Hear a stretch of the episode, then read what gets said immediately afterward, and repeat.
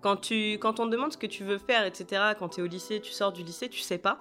Euh, parce que, en fait, euh, les possibilités qu'on te met devant, toi, sont tellement restreintes. Commercial slash agent, personne faisait ça. Du coup, euh, moi, j'ai aussi eu besoin à un moment, tu sais, tu te sens capé. Et moi, je suis quelqu'un qui adore apprendre, découvrir, progresser, être meilleur, en fait. Moi, c'est. Toute ma vie, c'est ça. Genre, être meilleur, c'est le seul truc qui m'anime vraiment, en fait en fait, il n'y a rien qui est impossible.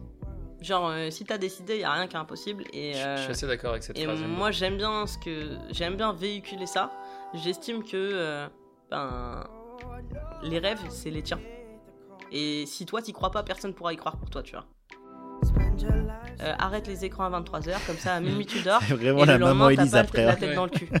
Non, mais c'est super important. Du coup, il y a un peu, il y a un peu, vu qu'ils sont jeunes, il y a un peu ce rôle, euh, oui, de, de, de Madrid, tu vois. Parce que il faut leur mettre des limites, parce que euh, ils vont pas écouter forcément leurs parents, parce que. Bonjour à tous, bienvenue sur le podcast de Jérémy et Sim. Alors, je sais pas toi, Sim, mais aujourd'hui, je suis chaud de, de chez chaud. Ah ouais, mais moi pareil. Là, ça va être, euh, ça va être n'importe quoi. Préparez-vous. Euh, là, vous n'êtes pas prêt. Là, il y a la, il y a la, il y a la Sista qui est là. Ça va faire mal. Voilà. Donc, comme vous l'avez compris, on n'est encore pas seul. On a encore euh, la chance d'être euh, avec avec une femme. Donc, c'est ce matin, nous avons l'immense privilège d'être avec notre invité du jour. C'est encore une femme pour notre plus grand plaisir. Elle nous vient tout droit de la Bretagne profonde, mais est passée par Marseille, Aix et maintenant est à Paris, où elle excelle dans son métier de agent de talent. Elle s'occupe notamment de noms comme Gotaga, Squeezie ou encore McFly et Carlito. Elle est rayonnante, déterminée et n'a pas sa langue dans sa poche. Je me permets de le dire car il y a dix ans, ce podcast aurait pu s'appeler Jérém Sim et Élise. On vous présente notre très chère amie Élise Maléjac Fernandez. Salut tout le monde. C'est bien, Jérém, il fait une présentation de ouf, mais genre il se plante sur euh, deux éléments. Ouais, attends, moi je dirais pas ex, mais Avignon. Ouais, bien joué Simon. Ah ouais, merde, c'était Avignon. Et, ouais. et, et, ah, et pas, pas, McFly et Carlito Non. Eh ah, mais toi, mais t'es ravagé, frérot. Hein. hein. J'ai pas tout compris. J'ai un, un, de mes super collègues euh, chez Bump euh, qui s'occupe de, de McFly et Carlito. Donc, ah, euh, autant pour moi. Non, non, on va du pas coup, lui enlever ça, c'est quand même une grosse charge de travail. Je, je, je, Là, le gars, il est en sueur, tu sais. je m'excuse d'avance pour le responsable de McFly et Carlito. Ah, J'ai dit responsable, mais je voulais, dire, je voulais dire côtoyer. Côtoyer, c'est ça passe. Ouais, ouais, mais euh, là, après, c'est vrai que j'ai travaillé sur un des projets qui sont en train de vivre actuellement. Là, à l'instant où on se parle, ils sont en pleine mer. C'est pour ça que j'ai fait euh, l'erreur. Méditerranée. Et du coup, euh, effectivement, j'ai travaillé sur, sur ce projet-là parce que ben, il fallait qu'on trouve une marque partenaire pour pouvoir euh, y participer. Et, du coup, euh, effectivement, euh, j'ai bossé sur ce projet-là, mais c'est le seul et unique projet sur lequel j'ai bossé avec eux. Très bien, donc excusez-moi pour toutes ces erreurs. N'empêche que j'ai fait un petit travail de rédaction qui mérite d'être applaudi. Salué, salué. Salué, voilà. applaudi, c'est un peu trop. oh, le faux départ. Mais en vrai, t'en veux pas, Elise Comment? J'en veux pas, Jérém. Non, non, bah, en vrai, sinon. Ah, vous avez l'habitude. Hein. Ouais, puis bon, c'est une bonne entrée en matière. Voilà. Ouais. et moi, je voudrais euh, rajouter un truc quand même à tout ça, c'est que on est mais des super euh, amis d'enfance. Enfin, on s'est rencontrés vers le lycée, donc euh, voilà, c'est on, a fait les, c'est ça. Les 400 Ouais, c'est ça. On a fait les 400 coups ensemble, donc on n'en dira pas plus. on s'est dit avant le podcast, on a un peu discuté, mais voilà, on est on est vraiment des super potes et, et c'est trop cool aujourd'hui de pouvoir se retrouver quelques années après. Bon, même si on se voit tous les ans, hein, c'est pas ça. Ouais. Et, euh, et puis ouais, moi, je suis super contente. Je suis super contente de pouvoir faire ça avec vous. Et bah, j'ai suivi votre lancement de podcast, votre aventure, et, euh, et je les écoute. Bah, je vous fais des retours sur, euh, bah, sur la com, sur Jérém, sur euh, la qualité. On prend tous les retours. Mais c'est trop intéressant parce que bah, moi, je trouve que hum, ça me permet, moi, à titre personnel, de me sentir aussi parfois plus proche de vous, parce qu'on se voit pas souvent. Du coup, ça, c'est un truc qui est kiffant. Euh, pour moi. Et euh, au-delà de ça, euh, les sujets abordés et ce que vous faites, bah, la qualité, elle est au rendez-vous. Enfin, les sujets, ils sont ultra intéressants et tout. Du coup, moi, je suis super contente de pouvoir faire ça avec vous aujourd'hui. Donc, j'espère que vous allez continuer. Et, voilà. Ah, pour l'instant, on est parti. Hein. Ah, on est parti. En vrai, c'est merci pour ce aussi, tu vois, ça nous, ça me touche, donc ça me fait, ça me fait trop plaisir d'entendre ça. ça. Le BBC, mais il est touché. voilà, ça va être ça tout le podcast. ça fait plaisir. bon, euh, du coup, présente-toi. Parce que là, on fait malin, là, on s'est moqué de moi, on vient de se moquer de Sim. Ok. Mais euh, Euh, bah, du coup, moi je m'appelle Élise. Euh, du coup, bah, effectivement, euh, je viens de, de Brest. euh, comme, euh, bah, comme Jérém et euh, et loin. euh, j'ai fait mes études, euh, mes études là-bas. Je suis partie ben, pour mes études supérieures à Rennes. Après, je suis revenue à Brest parce que bon, c'était, préférable pour moi. Et euh, j'étais en LEA à la fac et euh, j'ai tout lâché La fac. à un moment. Ouais, la fac. on était dans la même fac avec Simon, mais on se Ah. voyait jamais, bizarrement. Ouais, et attendez, LEA pour Elise, faut savoir que elle a aussi euh, des, des, des origines espagnoles, donc clairement c'était le un peu le, mode planque. bon, ouais voilà, je vais là-bas, de toute façon je sais, je suis déjà bilingue, donc qu'est-ce que tu vas faire? Ouais. Euh, clairement, LEA j'avais, espagnol, j'étais bilingue français-espagnol et euh, l'anglais posait pas de problème. Donc, euh, autant vous dire que c'était un peu, c'était un peu la planque, ouais. Mais euh, du coup, j'ai quand même pas terminé. Euh, félicitations, parce que ça te permet d'être ici maintenant, donc c'est pas si Ouais, mal. non, non, mais ouais, j'ai pas terminé. J'ai tout lâché pour euh, partir à Marseille parce que j'en avais, euh, j'en avais clairement ma claque euh, de la Bretagne et de la pluie. Et, et du coup, j'ai, quand j'étais à Marseille, j'ai commencé à travailler à distance dans le milieu des jeux vidéo, à écrire des articles, etc. Et, euh, et à avoir l'opportunité de plusieurs expériences, bah, notamment en bénévolat ou autres, euh, qui m'ont un peu permis de, d'intégrer un cercle un peu fermé. Du côté de l'e-sport Call of Duty notamment. Et du coup, euh, bah, après, euh, j'ai, je suis passé par une entreprise euh, qui s'appelait, enfin, qui s'appelle Burn Controllers et euh, qui m'a donné une opportunité de mon premier, euh, mon premier CDI dans, dans le gaming. Et, euh, Dans l'e-sport. ouais. Dans le gaming e-sport, c'est quoi? Burn, il, il se spécialise dans quoi? Parce que c'est ils font Ben, un, il y un avait les deux, constructeur de vois. manettes? Ouais, C'est- c'est pas un constructeur, mais c'est euh, c'est une entreprise euh, qui, euh, qui modifie des manettes existantes pour, euh, pour les adapter euh, mieux à la compétition, notamment Call of Duty, et euh, avec des designs aussi super cool et tout. Donc du coup, eux, ils sont pas spécialisés e-sport non plus, parce qu'ils font aussi ben, des manettes sans, sans custom technique, et uniquement custom ben, euh, Ah design, oui, genre un peu dire. artistique, vois. des ah, ils vont rajouter ton Voilà, prénom sur ça. la manette, ce genre de choses quoi. C'est ça, Ouais, c'est ça. ouais, du coup, c'est vraiment, je pense, dans un sens plus large gaming. Et, euh, et du coup, euh, ben, par la suite, euh, j'ai eu l'opportunité de travailler euh, avec, enfin, pour Gotaga. Euh, quand quand j'ai souhaité partir de chez Burn Controllers, Gotaga m'a proposé de bosser pour lui. Euh, Est-ce que tu t'occupais de quoi à Burn? Chez Burn, je m'occupais des. Donc, du coup, de, de base, j'étais prise pour être CM. Donc, ils ont créé le poste pour moi. Donc, vraiment, CM, community, community manager, manager. sur euh, notamment Twitter, parce qu'on avait une très forte présence sur Twitter. Développement des autres Et- réseaux comme Instagram. En quelle année ça, euh, Community Manager? Euh, Putain, moi, l'espace-temps, c'est compliqué, les gars. Euh, Ouais, ça Je date sais pas, il y a un peu, 5-6 ouais. ans, non, mais en, Ça en- là, peu, ça fait, ça fait plus de 4 ans que je bosse pour Gotha, donc c'était. euh, on est en Ouais, quoi là 2000 On est en 2021, ouais, ça fait Ouais. 2016-2017 quoi. Ouais, je crois que je suis partie en fin 2017. C'est, si, Ok. c'est ça. Décembre 2017, je suis partie. Et j'ai travaillé là-bas deux ans et demi, il me semble. Ok. Donc euh, voilà, c'était 2015, 2015. t'as euh, T'as bossé pas mal de temps là-bas en vrai. hein. Ah, t'as donné là-bas. Ouais, ouais, rappelle. franchement, ouais. Les allers-retours euh, Marseille, euh, Saint-Rémy de Provence, c'est pas ça Alors, c'était Tarascon, ouais, au début, et puis après Saint-Rémy, donc... euh, Ouais, ouais, puis j'habitais à Marseille pendant les six premiers mois, donc c'était... euh, fallait s'accrocher, quoi. Mais euh, c'est... Bon, c'était pas un problème pour moi, puisque je, je voyais la ch- l'opportunité, la chance que ça pouvait être. Et du coup, c'est vrai que bah, je me tapais euh, le matin une heure et quart de train. Euh, et et le soir, plaisir. euh, une heure et quart de train. Donc, je partais de chez moi, c'était... De mémoire, mon train était à 6h18, Yes, tous les matins. plaisir. Voilà. Plaisir. Ouais, donc euh, t'avais quand même déjà pas mal de transport pour ensuite aller bosser. Tu tapais Ouais. des belles journées Ouais. là-bas, il fallait rentrer le soir. T'arrivais chez toi Ouais. vers 20h, 21h, quoi, quelque chose Ouais, comme c'est ça. ça, c'est ça. Ouais, donc euh, pas mal. J'étais pas Et chez moi avant 20h30, je crois. Moi, euh, avant d'aller juste un poil plus loin avec Gotaga, d'ailleurs, juste Gotaga, je pense qu'il y a des gens qui ne le- vont pas le connaître sur notre podcast. Donc, Ouais. c'est un streamer, YouTuber assez connu en France, dans le Ouais. milieu du gaming, on peut dire ça? Ouais, Mm. bah c'est ça, c'est un ancien joueur professionnel de Call of Duty, donc le jeu vidéo, et euh, qui s'est reconverti euh, à la fin de sa carrière professionnelle euh, en streamer et euh, YouTuber, donc créateur de contenu sur ces deux plateformes. Euh, et aujourd'hui, euh, il est considéré comme le streamer numéro un en France euh, sur euh, les dernières années. euh. Donc, voilà. Ok.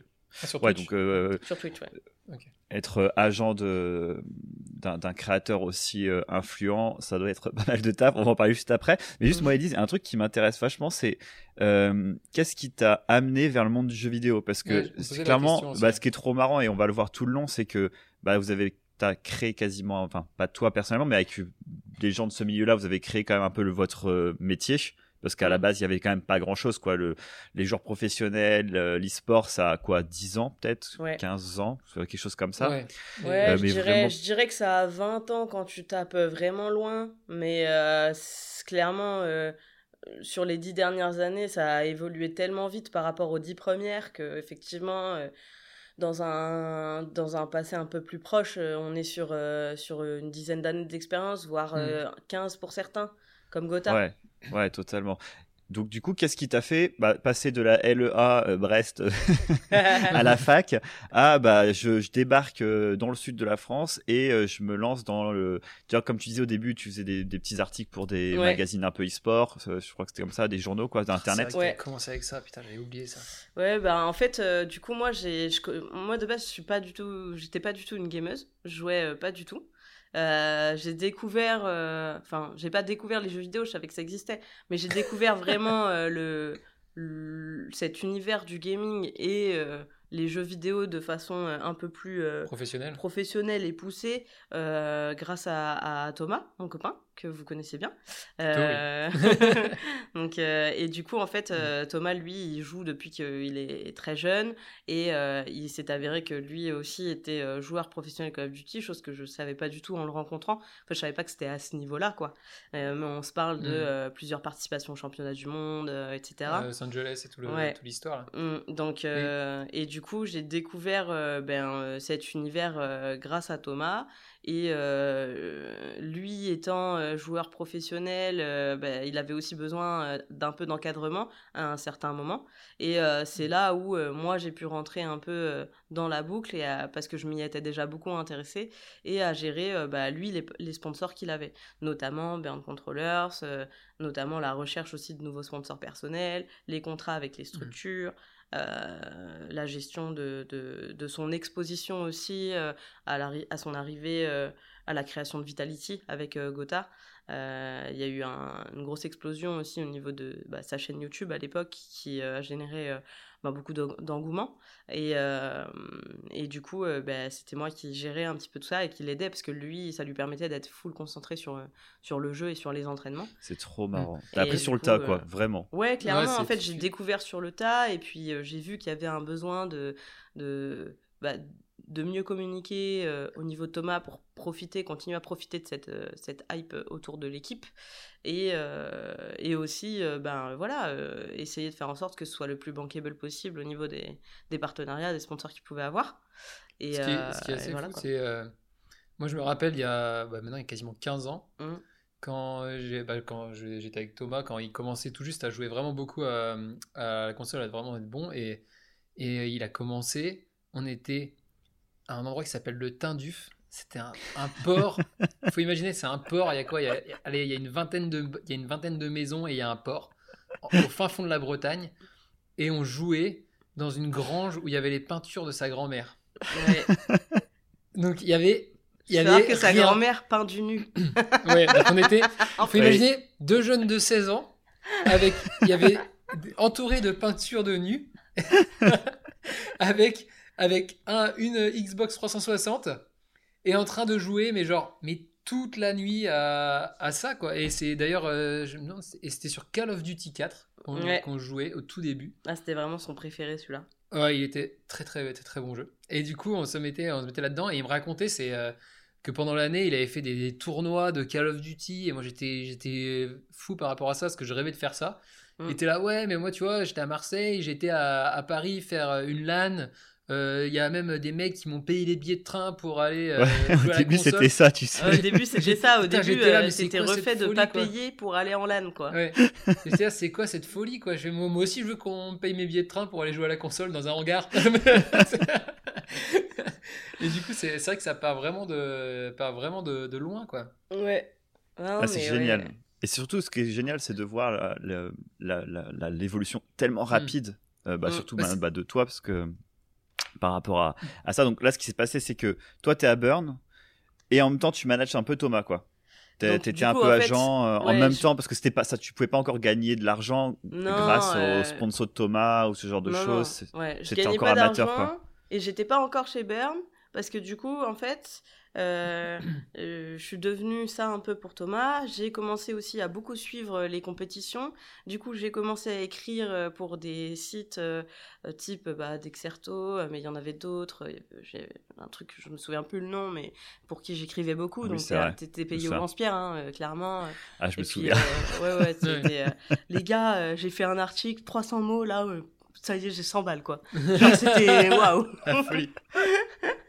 Non, non, mais ouais, du coup, euh, c'était un peu, euh, c'était un peu euh, freestyle, mais et du coup après, on a on a déménagé à Marseille, on est rentré à Marseille. Donc euh, là, à l'époque, j'avais pas encore de, de, de travail. hein. Et euh, entre-temps, il y a eu une Paris Games Week où en fait, euh, bah, j'étais en lien avec Burn Controllers parce que je gérais le sponsoring de Thomas. Je faisais les posts qu'il devait faire aussi sur les réseaux sociaux pour, pour son partenariat avec eux. Et ils, ont eu besoin de, de quelqu'un pour... pour euh, gérer, enfin pas gérer le stand, mais vendre sur le stand. À, à la base, j'étais vraiment là Mhm. que pour vendre. Et du coup, euh, ben, ils m'ont proposé. Moi, j'ai euh, tout de suite vu une opportunité déjà d'être présente à cet événement, parce que sans ça, euh, ben, j'aurais dû y aller de moi-même, etc. Donc c'était galère. Et, euh, et du coup, j'ai pas trop rechigné à, à- à y aller, même si j'ai dû payer mes billets de train, tu vois Mm. me démerder pour être logé. Bon, après, Thomas était sur place, du coup, ça allait. Mais ouais, je me souviens que j'avais payé mes billets de train, je m'étais démerdée pour me loger, et eux me payaient, tu vois. Donc, mes billets de train étaient Ouais, en ouais, partie carrément. remboursés, tu vois. Enfin, Mm. je crois intégralement remboursés de mémoire, euh, mais il me restait pas grand-chose à la fin. Donc, c'était pas... C'était juste pour être là, quoi. J'avais pas gagné d'argent vraiment cette fois-là. C'était hein. pas le but. Mais c'était pas le but. Je savais, j'avais senti, tu vois, que ça pouvait être, euh, ouais, une opportunité, quoi. Et, euh, et du coup, euh, j'ai, euh, bah, j'ai charbonné euh, une semaine avec des horaires de ouf à la Paris Games Week. Tu commences à 8h, termines à 20h. Euh, t'es debout toute la journée, t'enchaînes, machin et tout. Derrière, euh, ben, du coup, vu que tu connais un peu de gens et que Thomas aussi connaissait pas mal de monde, ben, on t'invite des soirées, des trucs. Donc tu ça, les découvres encore plus. et tout. En vrai, les salons, c'est trop bien, mais c'est tellement fatigant. C'est tellement fatigant. Et tu découvres encore plus, du coup, et tu mets encore plus un pied dans ce, dans ce milieu, parce que tu rencontres encore davantage de personnes en événement. Euh, les gens ben, t'identifient aussi. Et puis quand tu viens et que t'es pas juste la meuf d'eux, mais que euh, tu Bien dis, euh, bah, je travaille aussi sur le stand euh, Mm. Burn euh, cette semaine, bah, les gens se disent, ah ok, la meuf, bon, euh, elle est pas là que pour euh, Ouais. regarder, tu vois. Elle est impliquée, quoi. C'est ça.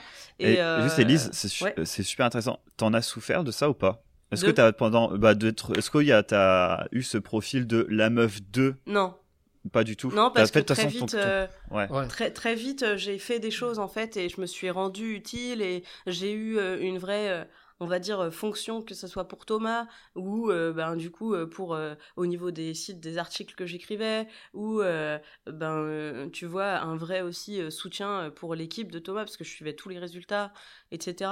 Donc je communiquais quand même beaucoup dessus sur, sur Twitter à l'époque. Donc j'ai, c'est pas mon caractère de subir trop. Non, c'est Et- pas ton caractère. On On confirme. c'est pas ton et caractère. Du coup, euh, et du coup, euh, moi, de ça, j'en ai enfin plus fait une force, même sans le vouloir, en fait. C'est juste que moi, j'ai vu des opportunités, je, euh, et, T'as foncé, euh, quoi. et, euh, par passion, des choses qui me plaisaient, puisque vraiment, suivre ouf. Thomas et tout, je suivais vraiment à fond, quoi. Et, euh, et du coup, euh, ben, déjà dans mon coin, j'avais commencé à écrire, et puis bah, c'est comme ça qu'ils ont vu que, que je pouvais peut-être euh, leur apporter quelque chose pour écrire euh, sur leur site. Et du coup, euh, voilà. Et euh, je me souviens, euh, un des premiers dossiers euh, que j'avais, je m'étais, j'avais fait un dossier complet sur euh, l'équipe euh, de Thomas euh, à l'époque, euh, en- sur une compétition et tout, parce que je sais pas, ça me tenait à cœur, j'avais des choses à raconter, j'ai toujours Mm. euh, eu des facilités aussi pour pour écrire, et du coup, bah, c'est vrai que ce, ce truc-là, je l'avais publié. un peu en tweet longueur, je crois, sur Twitter à l'époque. Et, euh, et du coup, bah, ça m'a permis aussi d'être repéré un petit peu. Parce que je disais pas que des conneries, quoi. Bon, il y en avait bien. sûrement, parce que j'étais Et- jeune. hein, mais- Est-ce que, et Elise, est-ce que maintenant, ouais. Thomas, c'est le mec de. Ah, ça c'est une bonne question. Est-ce que ça a pas. inversé les. Est-ce qu'il y a. Bah, toi, du coup, ça l'a pas fait, ou peut-être un tout petit peu au début, mais très vite, t'as pris le truc en main, et parce que tu kiffais, euh, puis le côté business, toi, t'as ça dans le sang, quoi. Ouais. Et, euh, mais est-ce que maintenant, Thomas, c'est euh, le mec non. de quoi? Non, parce que Thomas, même si aujourd'hui sa popularité, elle est plus, enfin, il est plus autant sur le devant de la scène que par le passé. euh, elle, sa popularité, son passé, sa carrière, c'est fait, c'est acté Mm. dans le marbre. Donc, euh, dans le gaming, euh, Les les gens gens, savent tu vois.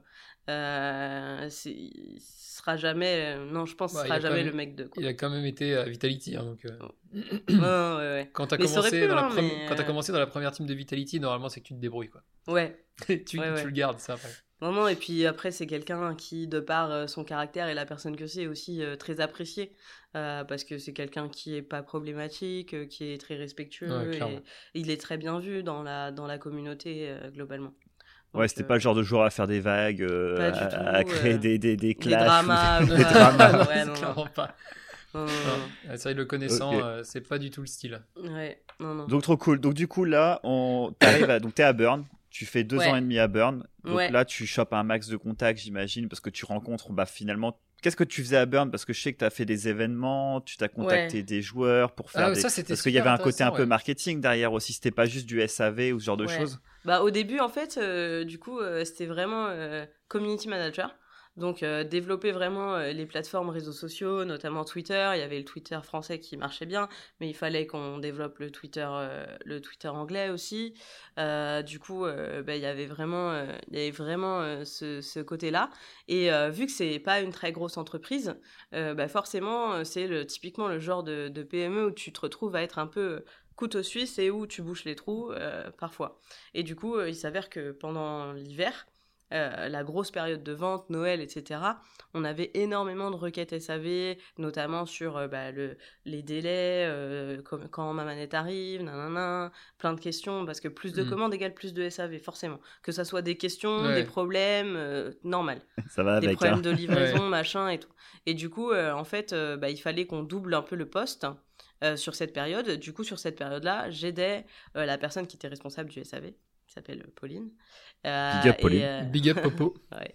et, euh, et du coup, euh, ben, je, je charbonnais le SAV avec elle. Et à côté de ça, du coup, euh, je continuais à communiquer un peu sur les réseaux, mais euh, un peu moins, ou en tout cas, on faisait en sorte de prévoir quelque chose pour le mois de décembre, qui était un peu un calendrier de l'avant, où on faisait de gagner Mm. des trucs, où on s'arrangeait, tu vois, pour que, euh, pour que en fait, mes postes, je puisse les anticiper et que euh, la, la grosse partie de ma journée puisse être dédiée vraiment euh, à- au SAV.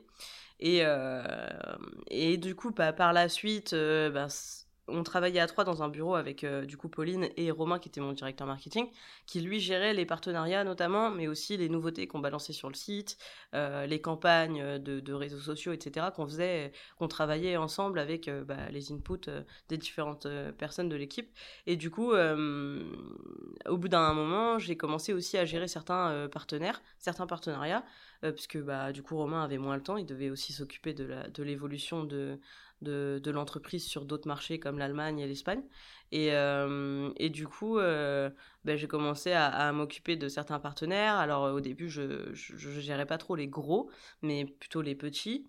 Euh, et, et puis bah, step by step, j'ai pu me faire la main aussi sur des plus gros partenaires avec des plus grosses sommes d'argent aussi à, à gérer et des plus gros des activations plus importantes, etc. Et- Ouais, c'est Et, là euh, que tu as et voilà. commencé un peu à faire tes, tes armes quand même. euh, de, même si, parce que Thomas, bah, je pense que c'était quand même à une échelle un peu plus petite au niveau des Bah, en fait, etc. ce qui, était, ce qui était différent, c'était aussi de passer du côté euh, joueur et Perso. du côté marque, tu vois. Ouais, c'est ça. Ouais, Et donc tu as vu le côté marque aussi, ça c'est super cool quoi. Ouais. Et je me rappelle aussi d'un, d'un, pas d'un event, mais d'une promo que tu avais fait. Euh, Hum. tu avais proposé à plein de joueurs de foot, il me semble, qui jouaient à FIFA, de leur faire leur propre manette en. Ouais, j'avais pas ça proposé j'avais pas proposé à plein de joueurs Hmm. mais euh, j'avais repéré un joueur de foot qui euh, était euh, client de la marque d'ores et déjà Ah, il était déjà client. il était déjà client de la marque et en fait quand tu es client et que tu fais ta manette tu as des options de personnalisation mais en vrai, on peut aller plus loin. Et pour nos joueurs e-sport, nos, nos joueurs Call of Duty, on allait plus loin. On faisait des choses qui n'étaient pas disponibles sur le site, forcément. Un peu à l'image de ce que va faire Nike pour Kylian Mbappé sur ces choses. Ouais, bien sûr. Donc, voilà. Et, euh, et du coup, euh, ben, euh, ce joueur, c'était Rafael Guerrero. Et euh, du coup, ben, via Twitter, je l'ai contacté et je lui ai dit, euh, il venait de signer chez Dortmund. Oui, Borussia. Euh, il était à Lorient de base. Et, euh, et Le transfert, quoi. Gros Lorient, changement. Dortmund. Ouais. Et du coup, il signait à Dortmund et bon, bah, il avait vraiment une belle carrière devant lui. hein. Euh, Il est toujours à Dortmund actuellement. D'ailleurs, il a marqué hier. C'est? Un gros big up à toi, Raphaël. ouais, le foot fait une grande part dans ma vie. hein. J'ai- J'aime beaucoup Ouais, Dortmund, ouais. donc moi, ça me va. Et du coup, euh, ben, je l'ai contacté et il était super chaud pour avoir une manette euh, ben, euh, personnalisée plus plus quoi. Mm. Et, et du coup, ben, j'en ai parlé à mon, à mon directeur marketing, je lui ai expliqué, il m'a dit ouais, je connais pas trop, mais bon, écoute, si tu penses que c'est bien et que ça va fonctionner, je te fais confiance, vas-y. Alors du coup, c'était un peu la première fois que une de mes initiatives qui demande bah, du travail de d'autres personnes que moi Hmm. était autorisée. Euh, et du coup, euh, bah, je me suis dit, bah, vas-y, let's go. Et du coup, on lui a fait deux manettes, une euh, euh, aux couleurs de Dortmund et une aux couleurs du Portugal. Et bah, d'ailleurs, portugais. ouais, il est portugais et d'ailleurs, il venait de gagner l'euro. Ah là là là là Ah là là, mais faut pas parler de ça. Voilà. voilà, voilà. Et du coup, euh, j'ai fait, je lui ai fait une manette et tout. Bref, il a, il a reçu, il a posté sur les réseaux sociaux. C'était le seul truc que je lui avais dit en échange. Il postait déjà des choses via le liées au gaming et tout, donc ça devait pas poser Ouais, qui fait. FIFA, Ouais. ce genre de jeu, Ouais. Et du coup, je lui ai dit, bah, est-ce que nous, on pourra faire un post sur nos réseaux et est-ce que toi, tu serais chaud pour relayer ou faire un post de ton côté? Il m'a dit, ouais, pas de souci et tout machin. Il a, reçu, il a reçu, il était super content. On a fait les posts, il a fait les posts, machin. Gros succès, euh, super image pour la marque et tout. Et ça, Trop ça bien. a cartonné quoi. Super et derrière, j'ai eu euh, pas mal de demandes de joueurs de foot euh, par la suite. Euh, Je bien. veux ma donc, manette. euh, ouais, je, je veux ma manette. Et je leur disais, ouais, mais toi, euh, t'es moins connu quand même et tout, tu vois. T'es éclaté. Et euh, il y avait un mec qui me disait euh, ouais bah retiens mon nom tu vas voir je joue à Nantes et tout je vais être euh, je vais être euh, titulaire cette saison machin et tout je me souviens plus du nom du joueur Ah voilà. ça, euh, c'est pas bon. Elle se souvient, mais elle nous dira pas. En vrai, c'est. Ouais, ah, mais non, mais par contre, t'avais un momentum de ouf parce que le mec, il vient de gagner l'euro.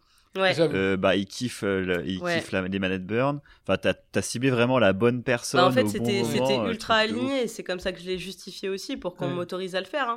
et, euh, et je pense que si ça avait pas été un minima pertinent euh, ça serait pas passé Est-ce que t'as mis une petite coupe d'Europe sur la manette du Ouais. Portugal?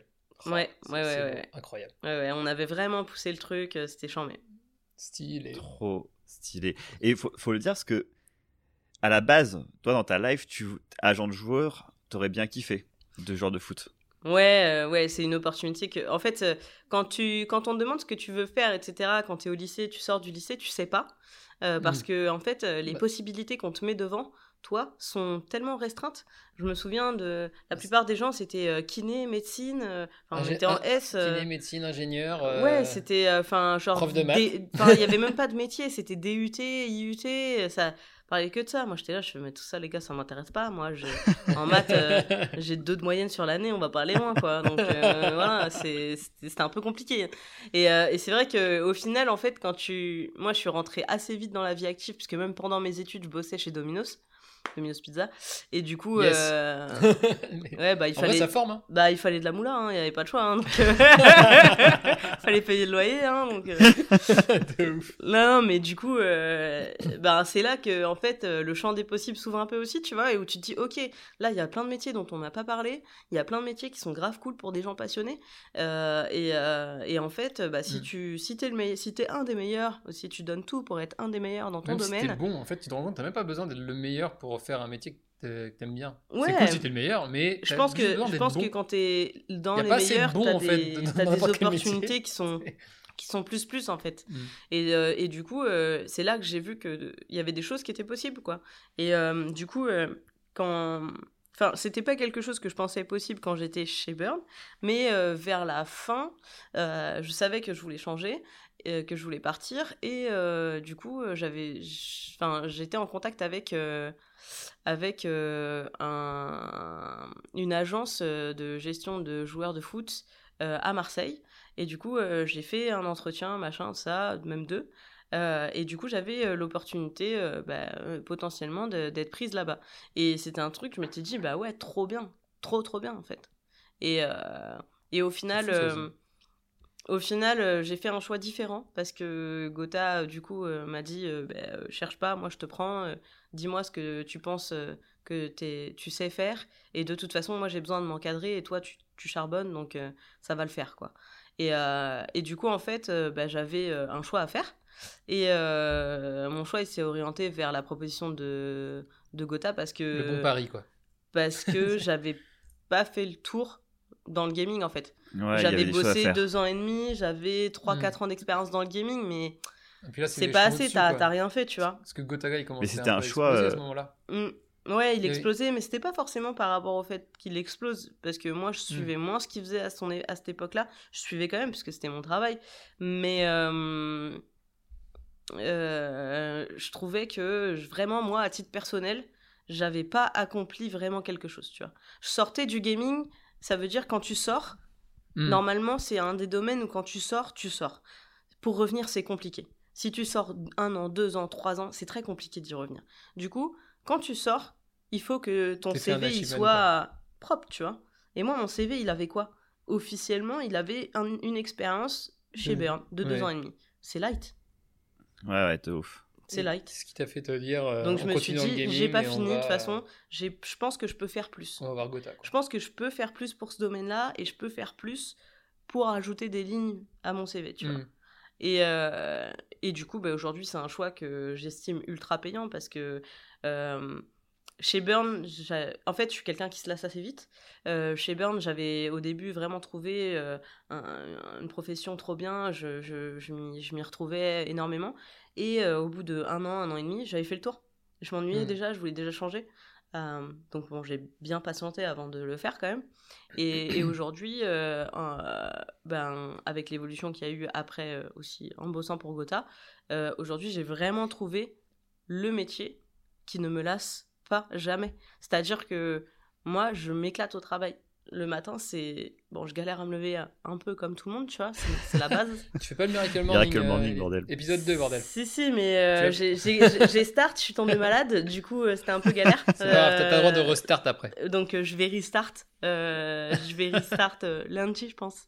Donc euh, voilà. Mais euh, non, non, mais en vrai, euh, euh, comme tout le monde, tu vois, faut se lever le matin. Mais après, une fois que je suis réveillée et que mon corps, il- mon cerveau, il a connecté, genre, euh, je pense à ma journée, je visualise ce que je vais faire et je suis trop hype. Et j'adore arriver tôt euh, au boulot et, et avoir toute la journée devant moi pour faire un million de trucs. Et je suis passionnée par mon travail. Je kiffe à mort. De toute façon, je pense que là, clairement, Mm. dans ce, enfin, comme c'est un milieu qui est jeune, qui va super vite, euh, si t'es pas passionné, pff, ouais, tu, Ouais. à mon avis, tu, tu restes sur la touche euh, rapidement, Assez quoi. vite. hein. Ouais, c'est possible. Après, euh, en tout cas, je suis super contente d'avoir euh, fait ce choix-là parce que moi, j'ai trouvé ma place. Aujourd'hui, euh, c'est un métier dans lequel je me visualise euh, dans 5 ans, dans 10 ans, dans 15 ans, dans 20 ans. Je... Alors que normalement, je me lasse vite. Hmm. Et là, euh, j'ai vraiment trouvé ma place. Ma place professionnellement parlant. Je pense que ce que je fais aujourd'hui, c'est là où je suis vraiment douée. Euh, et, et où je peux servir les intérêts des talents et où je peux euh, servir à faire des gros projets, des beaux projets pour notre univers, pour notre domaine qui a besoin de se développer aussi encore. Et, euh, et du coup, euh, je pense vraiment que j'ai trouvé ma place euh, parfaite. Je trouve ça trop bien parce Ouais. qu'en vrai, je suis pas sûr qu'il y ait beaucoup de monde euh, sur cette planète qui peut se dire ça, tu vois. Surtout c'est- sortir on est jeune, discours, ouais. de se dire putain, là, je sens que je suis au bon endroit, euh, ce que je fais, bah, je le kiffe. Après, toi, t'as un bal de responsabilité là, actuellement. Oui. euh, Genre, tu- Hmm. D'ailleurs, bah, on peut, en vrai, parlons de ton taf, là, plus actuel. Euh, une journée, c'est quoi? Tu, c'est quoi ton, qu'est-ce que tu fais du coup maintenant Là, aujourd'hui, donc t'es allé voir Gotaga. Euh, Enfin, Gotaga est venu te, de discuter avec toi Ouais. et t'es devenu son agent. Ouais. Euh, C'est et quoi être toujours son son agent? Ouais, alors euh, du coup, il y a eu une euh, légère évolution euh, dernièrement, puisque du coup, plusieurs personnes ont créé une, nouvelle boîte, une nouvelle agence qui réunit plusieurs de, de- des talents avec qui je travaille. Et du coup, moi, j'ai été intégrée, bah, en fait, j'ai été un peu transférée dans cette, dans cette boîte-là pour passer en CDI là-bas et aussi pouvoir avoir bah, plus de responsabilités, m'occuper d'autres personnes, etc. Puisque du coup, après trois ans avec Gotha, bah, on, on avait aussi besoin mutuellement d'une évolution. Euh, moi, j'avais besoin. En fait, moi, j'ai appris toute seule, j'ai travaillé toute seule. J'avais personne mm. dans mes équipes, donc on travaillait avec Corentin. Je travaillais forcément avec euh, les autres personnes, mais personne faisait le même travail que moi. Ouais, Corentin, c'est Gotaga. Commercial, ouais, pardon. Mm. commercial slash agent, personne faisait ça. Du coup, moi, j'ai aussi eu besoin à un moment, tu sais, tu te sens capé. Et moi, je suis quelqu'un qui adore apprendre, découvrir, Bien sûr. progresser, être meilleur, en fait. Moi, c'est. Ma... Toute ma vie, c'est ça. Genre, euh, être meilleur, c'est le seul truc qui m'anime vraiment, en fait. Et du coup, euh, ben, le fait de pouvoir intégrer une agence avec d'autres gens qui font le même métier que toi te permet aussi de te nourrir de leurs expériences à eux, avec leurs talents à eux, de te nourrir aussi d'expériences de gens qui sont plus âgés, qui ont aussi une vision peut-être un peu plus ancienne de la partie commerciale, mais du coup, avec l'échange, tu leur permets aussi d'intégrer ce qui est important aujourd'hui euh, pour un talent et il euh, n'y a pas que la demande du client, tu vois. Hmm. Donc euh, tout ça c'est trop bien parce que tu fais avancer les gens dans un sens et eux t'apportent énormément aussi pour progresser, mettre le point aussi sur certains défauts, tu vois. Moi j'ai des défauts bien sûr et ben, c'est des choses qu'il faut que je travaille et avec l'âge je sais qu'il y a des choses que il y a deux ans j'aurais pu dire au cours d'un rendez-vous ou autre ou même à un collègue qu'aujourd'hui je ne dirais plus parce que je sais que en fait euh, je sais pas mon rôle tu vois. c'est bien en fait t'es parti bien t'entourer dans, dans un endroit t'es allé chercher ta une sphère qui te permet d'évoluer. Ouais et, et, on a eu cette proposition avec mm. euh, avec Gotha et, euh, et c'est aussi Gotha qui m'a permis de, de, saisir cette opportunité. Il m'a dit voilà Elise aujourd'hui on a une opportunité qu'est-ce que t'en dis? Est-ce que toi ça te branche? Ça, ça, ça risque de changer des choses euh, pour nous, ce sera un peu différent. Tu vas plus travailler tout le temps à la G-Corp, tu vas devoir euh, aller là-bas, machin, tout ça. Et euh, du coup, on, a réfléchi, on en a discuté ensemble. Et, moi, je pensais que c'était. je pense que c'était bénéfique pour moi et je pense que c'était aussi bénéfique pour lui de pouvoir aussi bah, avoir ses intérêts dans une autre entreprise avec d'autres talents qui font le même métier que lui, qui ont les mêmes problématiques que lui. et du coup, ben, au final, là, on est à à un peu plus d'un an de cette prise de décision. C'était en juin 2020, du coup. J'ai commencé le 1er juin 2020, donc on a hmm. pris la décision un petit peu avant. Euh, et, euh, et, au final, euh, on en ressort tous les deux, je pense, très contents. ouais, puis t'as Scale. Du coup, ben, pour, rien que pour vos relations à tous les deux, bah, du coup, t'es encore plus performante. Hmm. Sûrement lui aussi, tu vois, dans d'autres domaines. Et ça vous a, ça apporte énormément. Et je pense que de pas être euh, agent que d'une seule personne, bah, ça te permet d'apprendre d'autres choses, de voir d'autres types de profils. Euh, j'imagine que chaque personne est différente, donc ta façon de communiquer avec eux, elle est différente.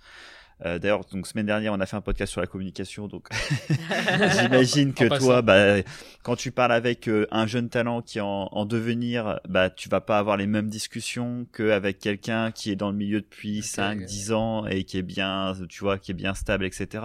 Les enjeux sont différents, donc je pense que c'est, ça va être super intéressant, tu vois, d'avoir une diversité dans les échanges et dans le, euh, les profils, le, chaque talent doit avoir aussi une vision différente de vers où il veut aller et tout ça. Et toi, tu dois comprendre ces problématiques-là pour les emmener vers là où ils veulent aller, quoi, j'imagine.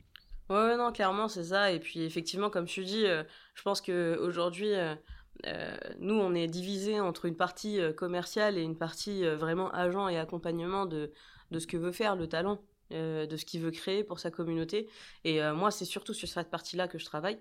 La partie commercialisation, c'est plus moi ou c'est moins moi, ça m'arrive mais euh, sur des, des, comptes historiques, tu vois, des marques avec qui on travaille depuis des années, des années avec Gotha. Mm. Euh, mais, euh, mais sinon, globalement, moi, c'est vraiment, bah, du coup, les intérêts du, du, du, talent qui passent avant tout. C'est-à-dire que s'il veut pas faire un truc, bah, il veut pas faire un truc, tu vois. Moi, je suis là pour faire respecter aussi ça. Et, et du coup, effectivement, notre relation avec les talents en tant qu'agent, c'est une relation qui est beaucoup plus personnelle euh, qu'une relation juste de commercial ou euh, hmm. du coup est-ce que c'est une relation de coach un peu? Non pas de coach mais euh, c'est vraiment une relation je pense moi c'est un binôme quoi. Ouais mais les talents avec qui je travaille enfin pour ceux avec qui je travaille depuis longtemps déjà c'est c'est des amis aussi tu vois. Gotha c'est je pense que c'est mon ami depuis depuis plus depuis dix ans. Et on se connaît depuis 10 ans et ouais, c'était mon ami avant que je bosse pour lui, tu vois. Et, euh, et du coup, euh, il y a aussi une notion de, de, confiance. Et ça, si t'as pas la confiance, euh, tu peux pas faire le travail qu'on fait. Donc c'est quelque chose qui met du temps à s'établir. Euh, ça se gagne aussi la confiance, ça se prouve. Euh, donc c'est aussi bah, être transparent, pas avoir de surprise sur certains deals, certaines OP, etc. Et sur les deux côtés, j'imagine, parce que ça, la confiance doit être, enfin, toi, certes, il doit te faire confiance, mais inversement, quoi qu'il te. Je sais pas si de temps en temps, t'as déjà eu des petits bails où on te l'a mis un peu à l'envers sur des trucs, mais je pense qu'il y a. Ça va dans les deux sens, quoi. Ouais, ouais, de ouf. Mais. Euh, non, non, euh, ça, ça, va dans les deux sens. Et puis, euh, voilà, il n'y a pas vraiment de notion de, de coach, par contre, mais c'est plus un échange entre, entre deux personnes, savoir, bah voilà, cette année, tu veux faire quoi? Moi, souvent, les questions, la première question que je pose quand je fais un peu un point avec eux, c'est euh, euh, bah, comment tu vas aujourd'hui, quoi? Comment ça va globalement? Comment tu vas aujourd'hui? Parce que c'est important, parce que si le gars il va pas bien, bah en vrai, on va pas parler de ce qu'on doit faire euh, demain, après-demain et tout. Il faut que tu ailles bien avant. Ouais, Parce que ça, c'est super important. Non, mais c'est super important parce que. C'est pas que quand c'est ton pote, en fait, même dans n'importe quel bot, tu peux arriver le matin et juste poser cette question. C'est vrai que c'est ça te met le, euh, le pace pour la journée quoi. Ouais et puis euh, enfin là on est sur des gens qui sont censés quand même euh, globalement véhiculer un truc cool sur les réseaux. Et si, le gars, si le gars s'il fait la gueule sur Twitch là bah non, mais si ça va pas là non si le gars va pas bien c'est galère. Et puis moi quand il si, si il va pas bien s'il est pas dans un bon mood et tout ben je sais que c'est aussi à moi de euh, lâcher un peu du lest parce qu'il y a des jours c'est des jours naissants. C'est pas pour ça que quand il va stream ou quoi il va pas être bien au contraire parce que c'est ce qu'il aime faire. C'est peut-être ce qui va le remettre dans un bon mood. Mais du coup hmm. euh, c'est une journée où euh, bah, je vais pas lui parler de du contrat euh, X ou Y parce que bah, c'est pas le jour en fait. Et que de toute façon euh, le retour que j'aurai sur un jour où euh, la personne elle est pas réceptive ne sera pas le même que le jour où, la personne est réceptive. C'est complètement différent et du coup ça peut être contre-productif. Ça sert à rien d'avoir un retour pour que le mec gars te dise non j'ai pas envie alors qu'en fait il est juste pas dans un good mood tu vois. C'est donc, euh, donc voilà. Mais euh, c'est vraiment une team. C'est vraiment une team. C'est du management aussi de personnes, tu vois. Enfin, tu, tu files les trucs. Au bout tu, tu ressens un peu euh, comment elle est la personne aussi une fois que tu la connais et tout. Et, et, tu sais quand tu peux demander, quand tu peux pas. Et, et voilà. Mais après, ce que j'ai aussi pas mal compris, c'est que leur temps il est précieux, tu vois. Du coup, bah, bah oui, faut bah pas les déranger pour, pour n'importe quoi. Bien évidemment. Donc tu as un filtre, tu fais un filtre des, des, des, mails, de tout ce que tu peux recevoir. Il ça, y des trucs. Ça, c'est une grosse partie de mon job, c'est que je filtre l'intégralité des propositions. Et mm. je peux te dire que euh, je pense qu'il y a 50% qui partent à la benne direct. Et... bon courage si vous voulez le contacter. Euh, faites un joli mail. Quoi. Vous voulez contacter, ouais. Non, non, mais s'il y, a, y a 50% qui partent à la benne direct, et après sur les 50% qui restent, je pense que je vais dire qu'il y a, bah, il y a encore la moitié mm. qui, qui, après analyse de ma part, euh, il sera jamais au courant parce que c'est pas judicieux ou parce que c'est contradictoire avec un autre deal, enfin tout ça quoi. Tu, ouais, tu sais ce qu'il ce veut faire, ce qu'il peut faire, et du mm. coup euh, ça ça, ça collerait pas quoi. Mais c'est super intéressant ce que tu racontes là sur bien prendre en compte euh, l'état d'esprit de, du gars avant de lui proposer quelque chose. Et je pense que ben, ça me fait penser vraiment à, le nombre de fois que dans l'industrie, alors là que ce soit dans la grosse entreprise, dans la petite entreprise, en France ou en Chine, où il y a des gens qui euh, arrivent et demandent des réponses à, des personnes qui sont pas prêtes, quoi, qui sont pas là pour, euh, enfin qui ont vraiment pas le mood du jour pour pour répondre. Et du coup, on part dans des dans des, dans des décisions qui vont nous emmener nulle part juste parce qu'en fait, euh, on voulait une réponse rapide et pas une réponse euh, propre. Mm. du coup, ça me fait et du coup, c'est vrai que ce que tu racontes là, ça, ça paraît évident, mais en fait, ça, ça allait vraiment pas dans, dans tout type d'organisation. Bon, je les rends fous, les commerciaux. Hein, euh, là, il n'est pas prêt, donc revenez demain. ah ouais, il me relance 4, 5, 6, 6 fois pour le même sujet. Et pendant une semaine et demie, ils n'ont pas de retour, quoi parce que euh, on avait d'autres trucs plus urgents à traiter, parce que euh, ils ont un quota aussi par jour, tu mm. vois. Chez Corentin, euh, il y a des jours, je peux aller le voir une fois, deux fois. Il y a d'autres jours, je peux aller le voir dix fois. Ça va dépendre du mood, tu vois. Si c'est mm. un jour où il est pas trop dans le mood, mais que j'ai une urgence, bah, je vais aller le voir quand même, tu vois, parce que j'ai une vraie urgence. Mm. Mais je vais pas aller traiter le sujet qui, la réponse, si elle arrive dans trois jours, c'est, on s'en fout, tu vois. Ouais. Est-ce qu'il y a un côté diva non. Ou c'est pas du tout ça Moi, dans, mes... dans les talents avec qui je travaille, non. j'ai pas, euh, j'ai pas ça. Euh, Ouais, c'est vraiment, ils sont sursollicités. C'est à toi aussi de faire un en peu fait, c'est ça. En bouclier. fait, c'est c'est pas diva. C'est c'est genre, euh, il y a vraiment un nombre de sollicitations, genre euh, de ouf quoi. Là, euh, j'ai checké le planning tout à l'heure. Corentin, il a un truc tous les jours. La semaine prochaine, à partir de demain, tous les jours. Dimanche inclus, quoi. Dimanche inclus, je crois que le seul jour où il est, il a pas un truc, c'est samedi. Et samedi, il fera sûrement autre chose du coup à la place quoi. Hmm. Ouais, ouais. C'est Ça, c'est un ont truc des- de malade. Bah La- ouais, la c'est vie- vraiment, les- ça a des, des vies quand même. Et puis, à la différence, je suis d'accord avec toi, ce que tu dis, Jérém, c'est que nous, bah, moi, je manage, je manage des, des équipes. Donc, forcément, euh, je vois le côté où, bah, quand tu es une personne qui est dans un bon mood, tu vas pouvoir lui parler beaucoup plus facilement, tu vas pouvoir Hmm. faire des retours aussi beaucoup plus facilement, lui demander plus de choses, etc. Mais c'est pas leur image qu'on voit à la fin sur le projet. Alors que là, clairement, ben. C'est. Là, c'est personnifié, quoi. Le... c'est ça. le La, personne que, que tu dois, enfin les personnes que tu dois gérer, Elise, bah, c'est leur taf de se montrer en étant euh, en bonne forme, de faire une OP, de je ne sais, bon voilà. Hmm. Donc s'il n'est pas euh, au taquet dans le truc, ça va se ressentir et je pense que ni la marque, ni lui, ni euh, l'équipe va, bon, ils vont pas être contents quoi. C'est pour ça que c'est bien que quand tu filtres, par exemple, j'imagine qu'ils doivent recevoir des propositions pour jouer à des jeux Mm. euh, quasiment tout le temps. J'imagine qu'un jeu, tu sais qu'il il déteste, je sais pas, il aime pas, je, je dis une connerie, mais genre un talent qui n'aime pas les jeux de voiture, Mm. tu vas pas lui faire faire une OP sur Need for Speed, quoi.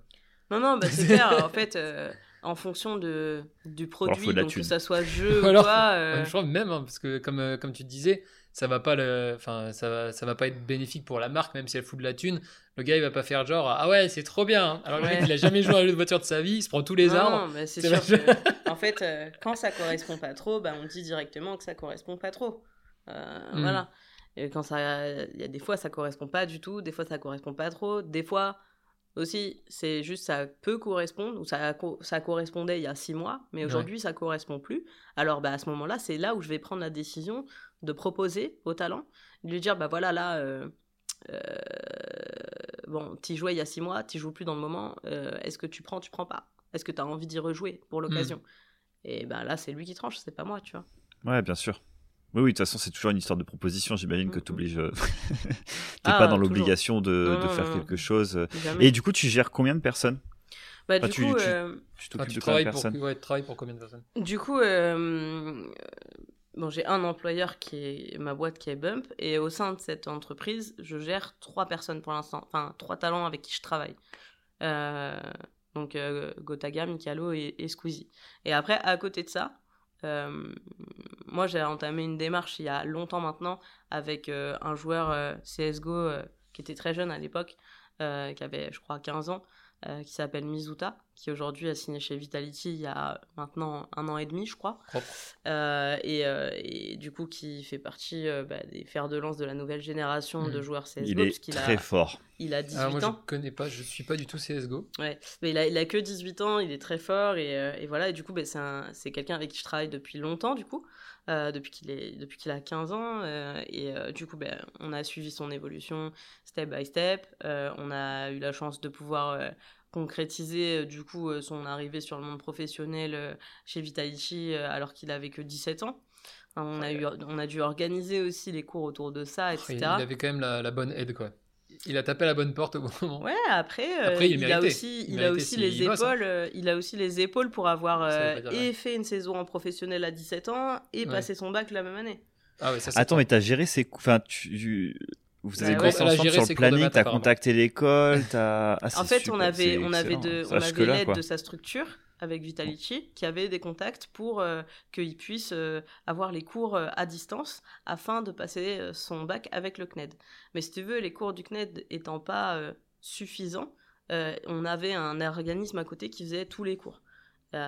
Donc eux, ils récupèrent tout le programme du CNED et ils font des cours et l'après-midi, t'as euh, juste- 1h30 de maths, t'as un machin, Mais c'est juste tout. trop stylé que la, la structure ait pris en charge tout ça, quoi. C'est dit, ok, on veut un joueur bon, mais aussi euh, on Bah, veut qu'il C'était une condition sine qua non de Ouais. toute façon de On la part du évolue papa. aussi de ce côté. Ah ouais, après, ouais. de la part après, du normal, papa, de ma part.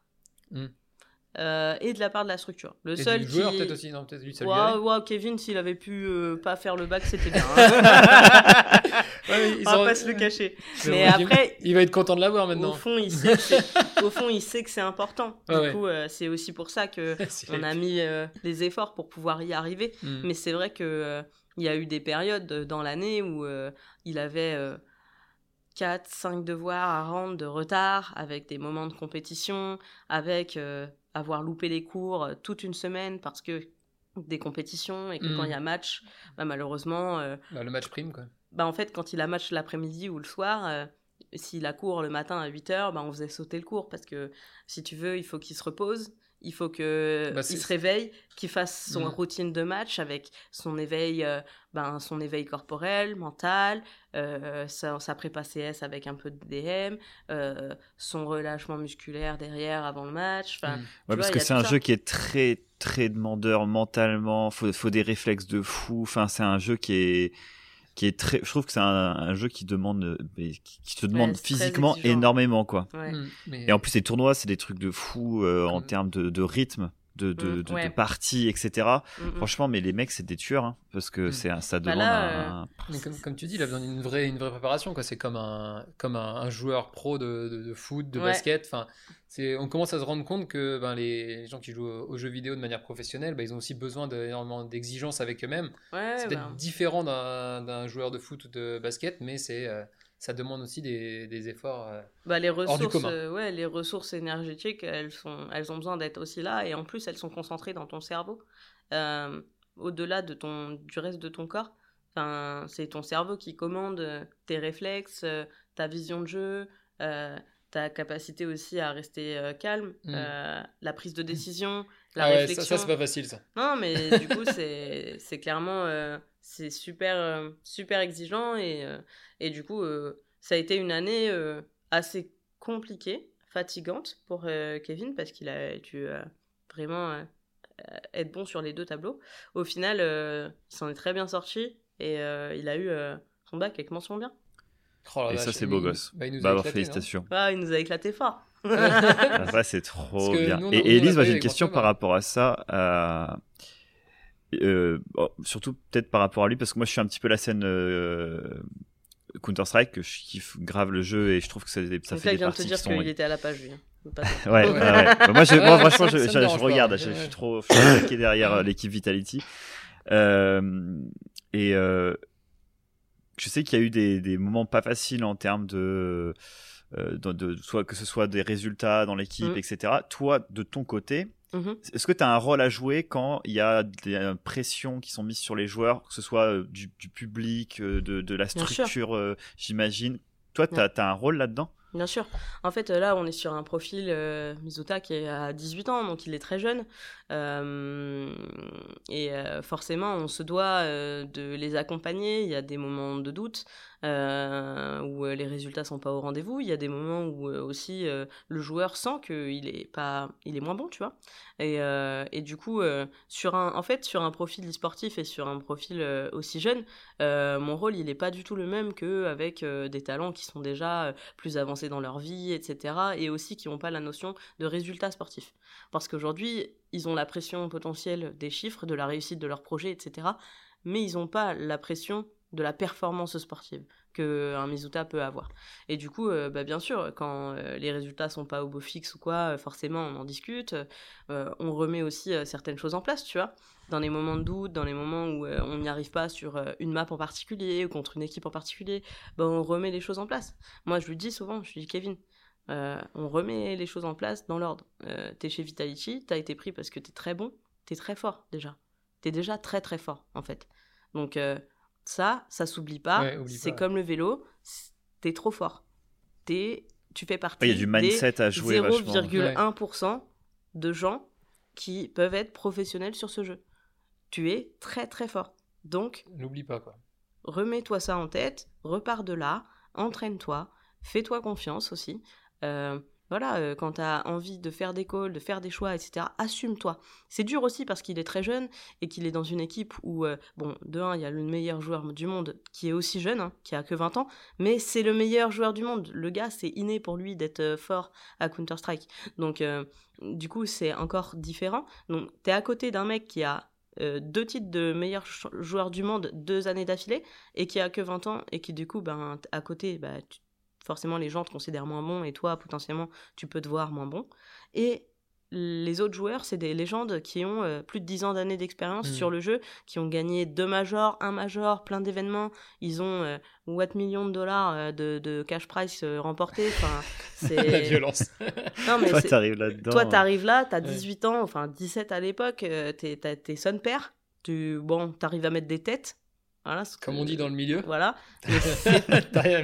en vrai, il est, monstrueux en plus, hein, franchement. Mais c'est tout, euh. tu vois. T'as tout à apprendre. La communication, comment jouer en équipe, la vision de jeu en équipe, les réflexes, les crossfire avec tes coéquipiers. Euh, enfin, tous ces termes que plein de gens vont sûrement pas comprendre dans ce podcast, mais. ça c'est cadeau, c'était la minute euh, spécifique, quoi. Du coup, là, il y a, y a un, an, un an après son intégration, bah, il y a eu déjà une évolution de fou, mais euh, il y a encore eu des périodes, euh, ils ont changé un joueur euh, récemment, et du coup Kyojin a intégré l'équipe, Kyojin avec qui je travaille également au même titre que Mizuta, et du coup ben, ça a été à nouveau compliqué parce qu'il faut reprendre des repères, parce qu'on a un joueur qui a besoin de d'apprendre quasiment tout de comment fonctionne l'équipe, de comment fonctionne le jeu au niveau professionnel. Et c'est comme des systèmes en sport, c'est comme des systèmes de défense au hmm. football, c'est tout ça en fait. C'est une tactique quoi. C'est pour ça que tu as des cycles euh, où tu vas avoir l'équipe qui va monter au, mm. vraiment au top du top et puis en fait il y a un départ, il y a un changement, il y a quelque chose et du coup il faut reconstruire tout ce que tu as mis du temps. Enfin c'est ça. Et puis en fait c'est très dur, c'est très dur aussi de être au top et rester au top. C'est aussi pour voir qu'on, c'est aussi pour ça qu'on voit que c'est très rare, euh, par exemple en sport, en foot, euh, que deux mêmes équipes coup sur coup gagnent la Ligue des Champions parce qu'en mm. fait il y a des facteurs de, de chance aussi euh, il y a euh, des facteurs euh, de, de, bah, de, blessures, de forme, d'état de forme des joueurs, que ce soit bah, physique, mental. voilà, il y, a, y a la vie à côté aussi qui fait que bah, il y a des moments de, de mou, etc. Et du coup, garder un état de forme et de performance au top et tout gagner plusieurs fois d'affilée quand tu as des tournois différents toutes les trois semaines, ben, c'est pas possible en fait. Ouais, c'est clair. C'est hors norme quand tu le fais. Donc, il euh, faut se rendre compte que c'est une performance hors norme et que la norme, c'est de se battre, de donner le meilleur de soi-même, d'arriver euh, à chaque fois en deuxième partie de tournoi en passant les poules. Ça, c'est la norme. Arriver hmm. en quart de finale, en demi-finale, c'est des, des, exploits. Et arriver en finale, c'est hors norme. Ouais. Voilà, faut. C'est bien de se dire ça comme ça. Mais, c'est important que les joueurs ils soient, tu vois. Et après, ça n'empêche pas que le joueur, lui, dit ok, bah moi je veux faire du hors norme. Je fais ok, bah tu veux faire du hors norme, bah donne-toi les moyens. Euh, arrête de te coucher à pas d'heure. Euh, arrête les écrans à 23h, comme ça à minuit tu dors. vraiment et la maman Elise après. La tête dans le cul. Non, mais c'est super important. Du coup, il y a un peu, il y a un peu, vu qu'ils sont jeunes, il y a un peu ce rôle, euh, oui, de, de, de Madrid, tu vois. Parce que il faut leur mettre des limites, parce que euh, ils vont pas écouter forcément leurs parents, parce que, parce que voilà, c'est important. Mais du coup, j'ai réussi un truc, trop bien. C'est ah, que. Félicitations. J'ai mis, j'ai remis des petits à la lecture. Des petits, des gars qui ont 17, 18, 20 ans, qui lisent pas, qui ont jamais lu qui, pensent que la lecture c'est has tu vois. Je leur ai dit, les gars, pour dormir, on va lire. Parce que c'est ce qui marche. Donc 23h, tu coupes les écrans, tu commences à lire. Normalement, à minuit, tu dors. Mais minuit large. Hein.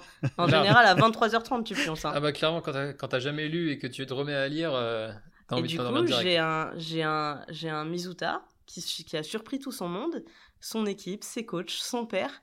Et ils m'ont tous envoyé un message. Je fais, euh, Kevin, il a un livre. Qu'est-ce que tu lui as fait, Elise? Ça va pas du tout. Ça va pas du tout, là. Il est en dépression. Il y a, et le gamin adore, tu vois. Et j'ai commencé avec. Euh... Après, c'est une génération différente de la nôtre. Du coup, euh, il. Il, avait, il connaissait pas Harry Potter, il avait jamais lu Harry Potter, il avait pas vraiment vu les films. Tu lui as mis Harry Potter Je lui ai mis Harry Potter 1 dans les mains. Et ça marche toujours, quoi. Et ça marche toujours, quoi. Il a lu le premier, il l'a dévoré, il a dit c'est trop bien. Après, il m'a dit bon, ça reste que c'est du roman, des fantaisies, etc., je pense que la lecture, je peux apprendre des choses. Attention, écoutez bien. Je pense que en lisant, je peux apprendre des choses et c'est ça qui m'intéresserait davantage. Du coup, est-ce que tu as des conseils de lecture? Mais il faut que tu lui dises d'aller sur le site euh, Messi, mais d'aller dans la rubrique Démerdez-vous, où il y a tous les livres euh, de développement personnel qu'on Du coup, j'ai fait ce job avec Kyojin. mais Mizu, lui, ça y est, il, est rodé, il est lancé. Du coup, il fait son, ses choix de lecture. Il a demandé un choix de lecture à son père. Je lui avais conseillé L'Art de la Victoire, qui est un peu l'histoire de, de la réussite de Nike, etc. Et ben là, il est, il est dessus. Là, actuellement, il est dessus. Donc, euh, On peut le garder celui-là pour la fin, je connaissais pas non plus. L'Art de la Victoire. En vrai, je trouve ça trop cool parce que euh, moi, ce que j'aime trop euh, quand j'écoute des histoires de sportifs ou des personnes qui côtoient des sportifs, ce côté, euh, tout, tout, ce que tu as dit juste avant, le côté où bah ouais, tu vas pas tout le temps être au top du top, mais par contre, ce qui va faire que tu vas l'être mentalement, c'est que tu vas continuer à t'accrocher. Il y a des moments durs, mais bon, bah tu vas les prendre et puis tu vas remonter sur ton cheval et tu vas renvoyer du lourd. Mm. Et c'est un système de cycle, etc. Et ça, en fait, tu peux le mettre dans ta vie de tous les jours. Genre, même, on le voit, tu, on voit que quand tu parles, t'as la niaque. On voit que euh, tu as de l'énergie, tu as envie d'envoyer du, du, Moi, je sais, quand je parle à chaque fois avec toi, c'est quelque chose que j'aime mm. bien. Moi, c'est quelque chose que j'ai aussi au fond de moi. Genre, euh, on, aime bien faire 15 000 trucs, on aime bien envoyer du... du, Voilà, et il y a des coups de mou. Ça arrive, franchement, c'est normal. Des fois, tu en as ras le cul et tout ça. Mais de réussir à tenir dans ces moments-là, peut-être tu vas pas être... Tu vas descendre un poil le, le, régime juste pour te stabiliser et mm. après renvoyer derrière, mais rien lâcher. Franchement, ça, c'est ce que je kiffe chez les sportifs de haut niveau, parce que ce sont des sportifs de haut niveau. Et, euh, et ça, je trouve ça mais tellement impressionnant, parce qu'en fait, eux, c'est clairement, c'est leur vie, en fait. C'est dans, mm. leur, euh, c'est dans leur ADN. Et ça, il mm. faut l'apprendre, quoi. Mm. Il y a peut-être des gens, c'est inné, mais il y en a d'autres. Euh, enfin, je sais pas comment il est, euh, avec ça, mais ça. C'est des choses où bah, c'est ton bah, quotidien, quoi. La rigueur, ça s'apprend, hein, clairement.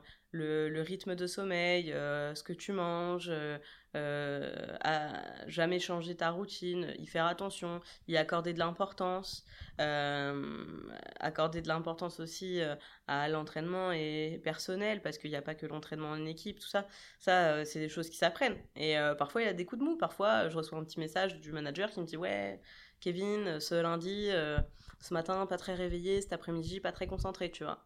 Et bah moi je vois avec Kevin, je l'appelle, je fais ouais, qu'est-ce qui s'est passé? Il y a un truc qui va pas, tu vois, ça se passe bien à la maison, tu essayes de comprendre d'où peut venir ce problème, mmh. potentiellement de l'environnement souvent, euh, parce que c'est comme ça, tu contrôles pas tout.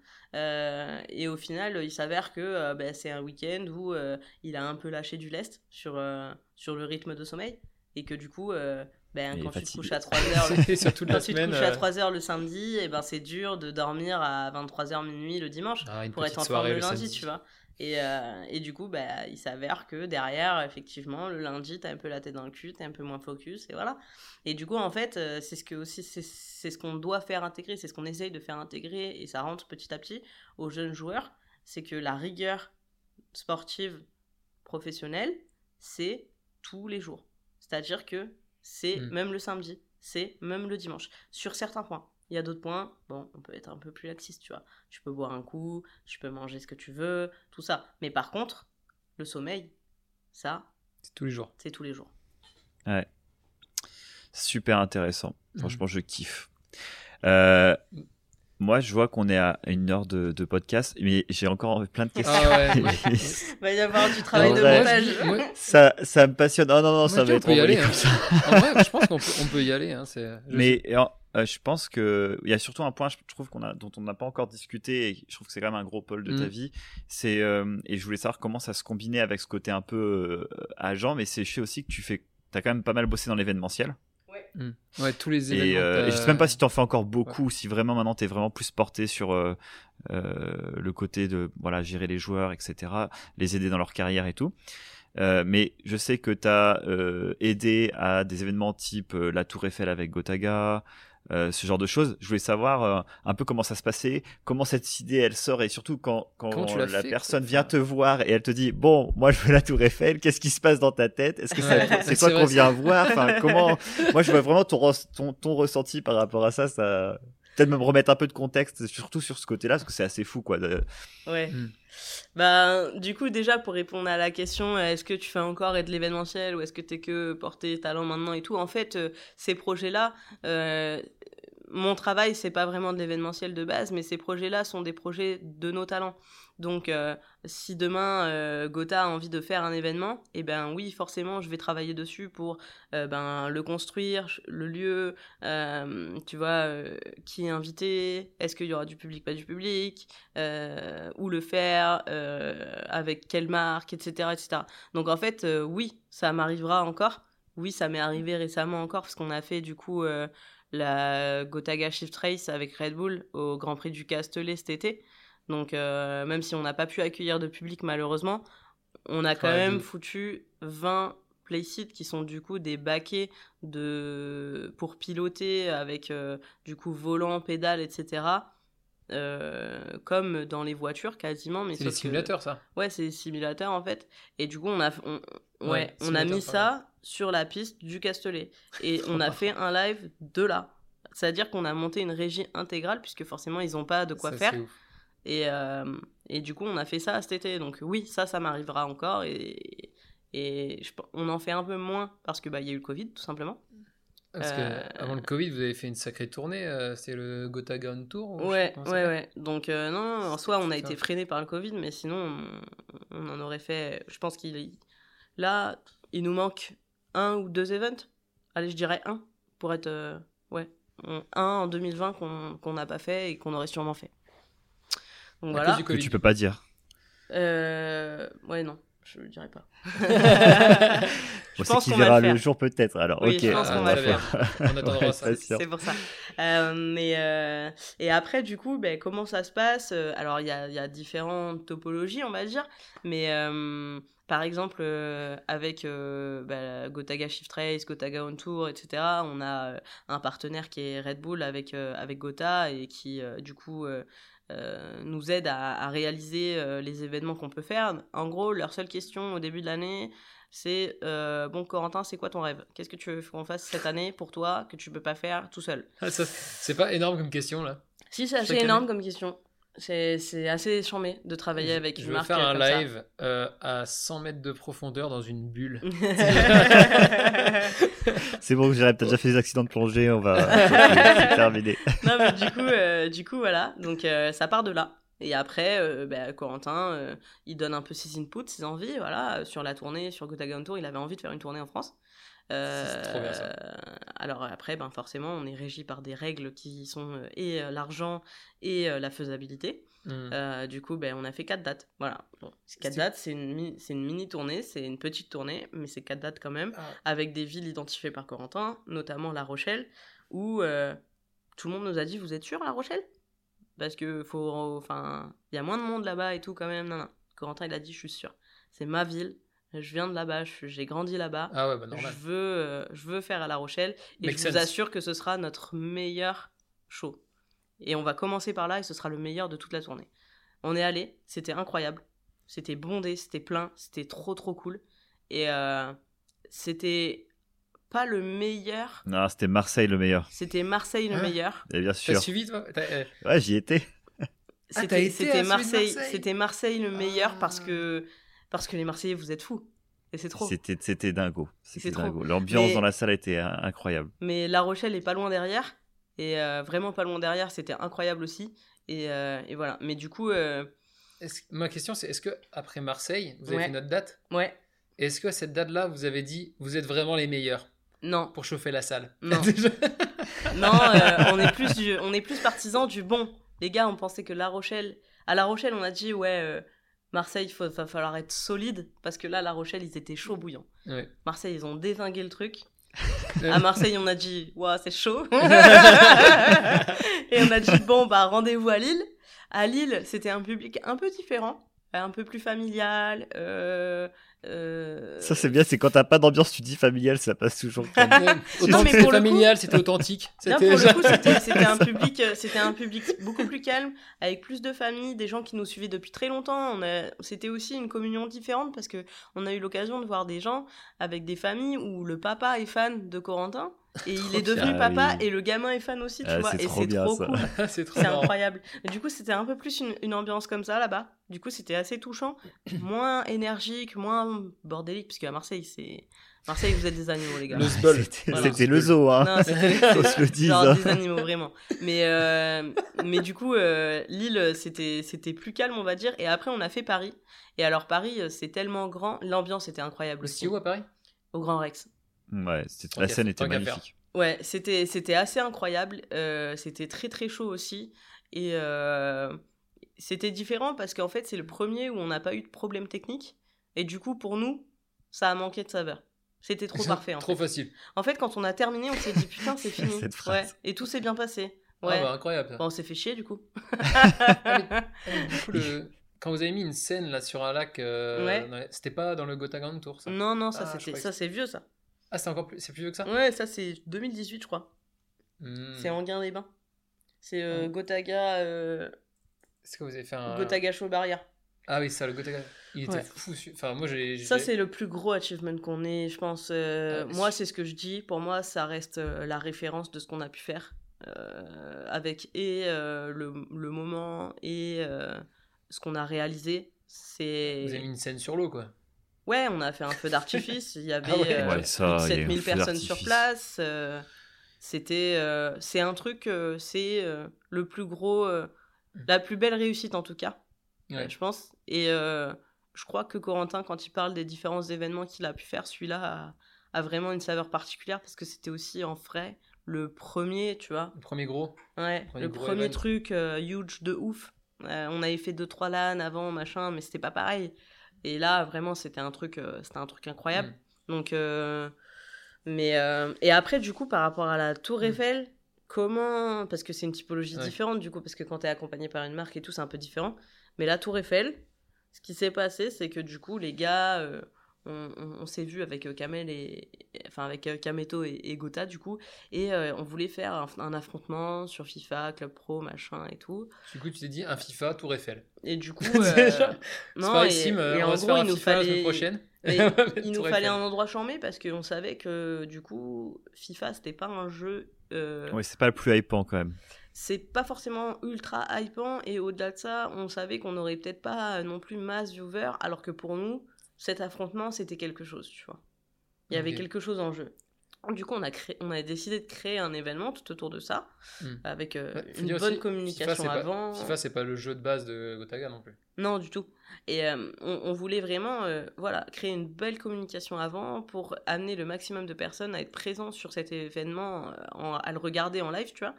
Et, et au-delà de ça, du coup, les gars, ils ont dit, ouais, il nous faut un endroit, un lieu chambé, tu vois. Parce que euh, on va jouer au foot et tout. hein. C'est marrant Et, quand euh, tu le dis, ça fait genre, ouais, faut qu'on pense à un truc qui sort un petit peu de l'ordinaire. Oui, C'est fallait, genre- fallait qu'on ait un truc. ok, on- Ok, on tape du poing sur la table. Et, euh, et du coup, euh, on avait euh, des discussions pour, euh, tu vois, les un stade de foot et tout. Mais la problématique des stades de football aujourd'hui, c'est qu'il est impossible de jouer sur la pelouse. Ou en tout cas, c'est très compliqué d'avoir les autorisations.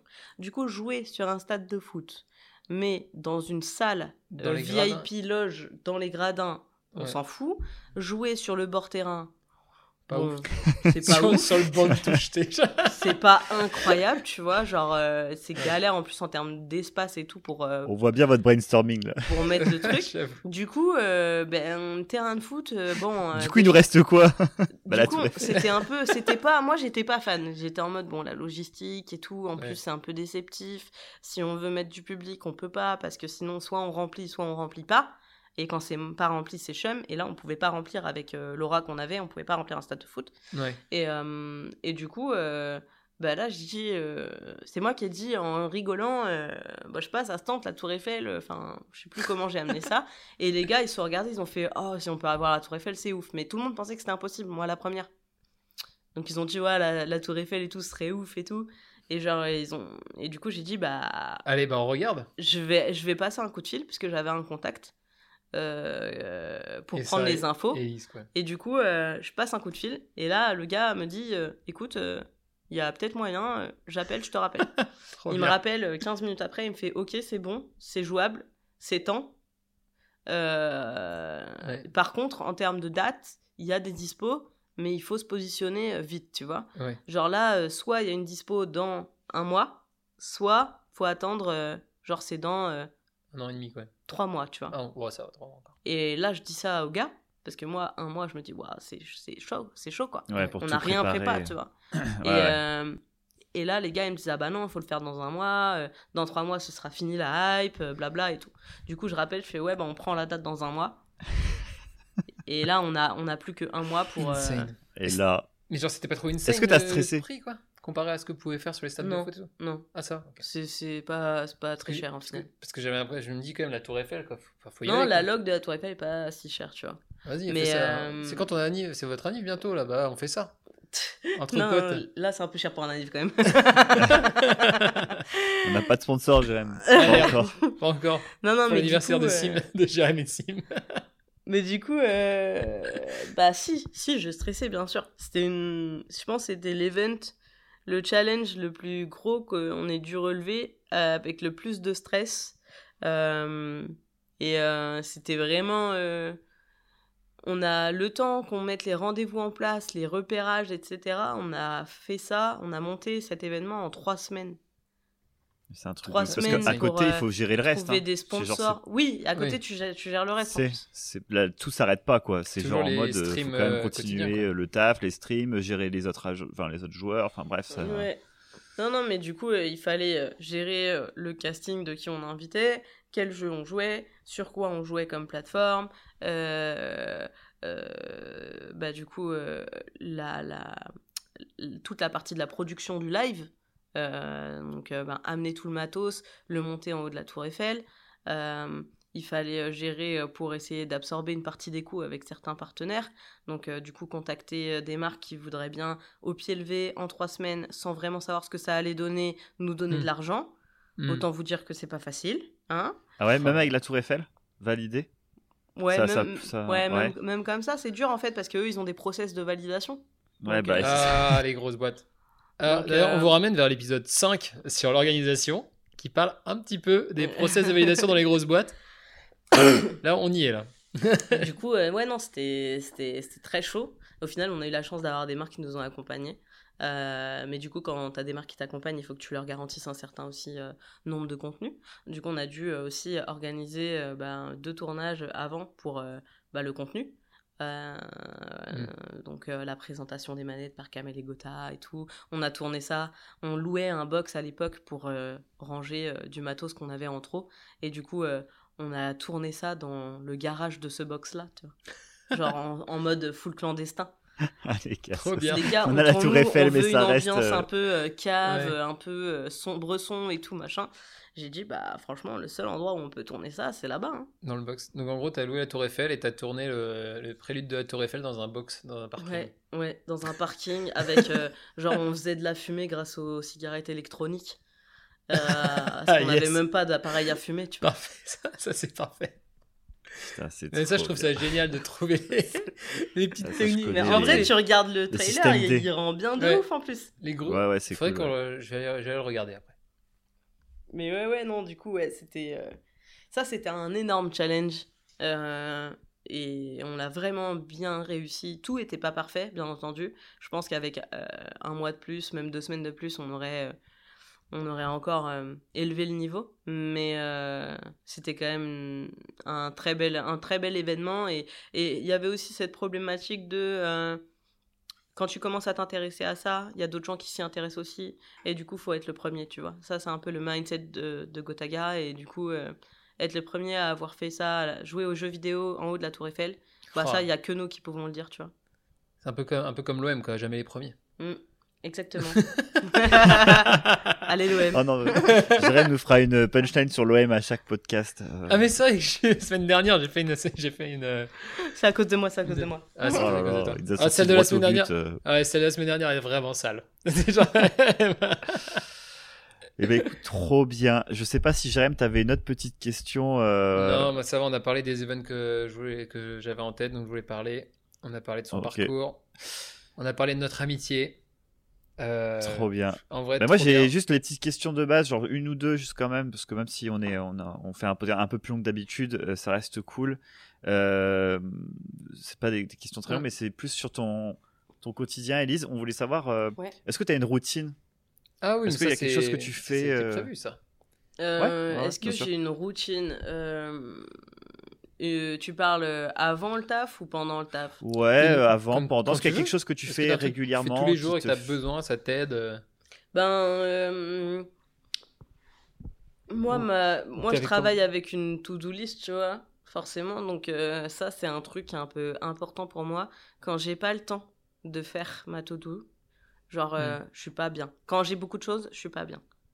Genre, euh, Ah, c'est- le stress. En fait, le stress va m'envahir si j'ai pas mes, mes outils et de pas- base, Et tu surtout si t'as pas tes idées posées sur le papier, parce que euh, je suis un grand fan des to-do list, j'en ai partout. Ouais, en Euh, fait, ça m'aide à ça m'aide à pas oublier des choses. J'ai tellement de Mm. sujets, tellement de choses, j'arrive à traiter la plupart sans rien oublier. J'ai plutôt une bonne mémoire, donc ça c'est assez utile. Mais dans le doute, quand j'ai vraiment vraiment beaucoup de choses et que je peux être, je peux me sentir débordée si j'ai pas eu le temps de faire ma to-do.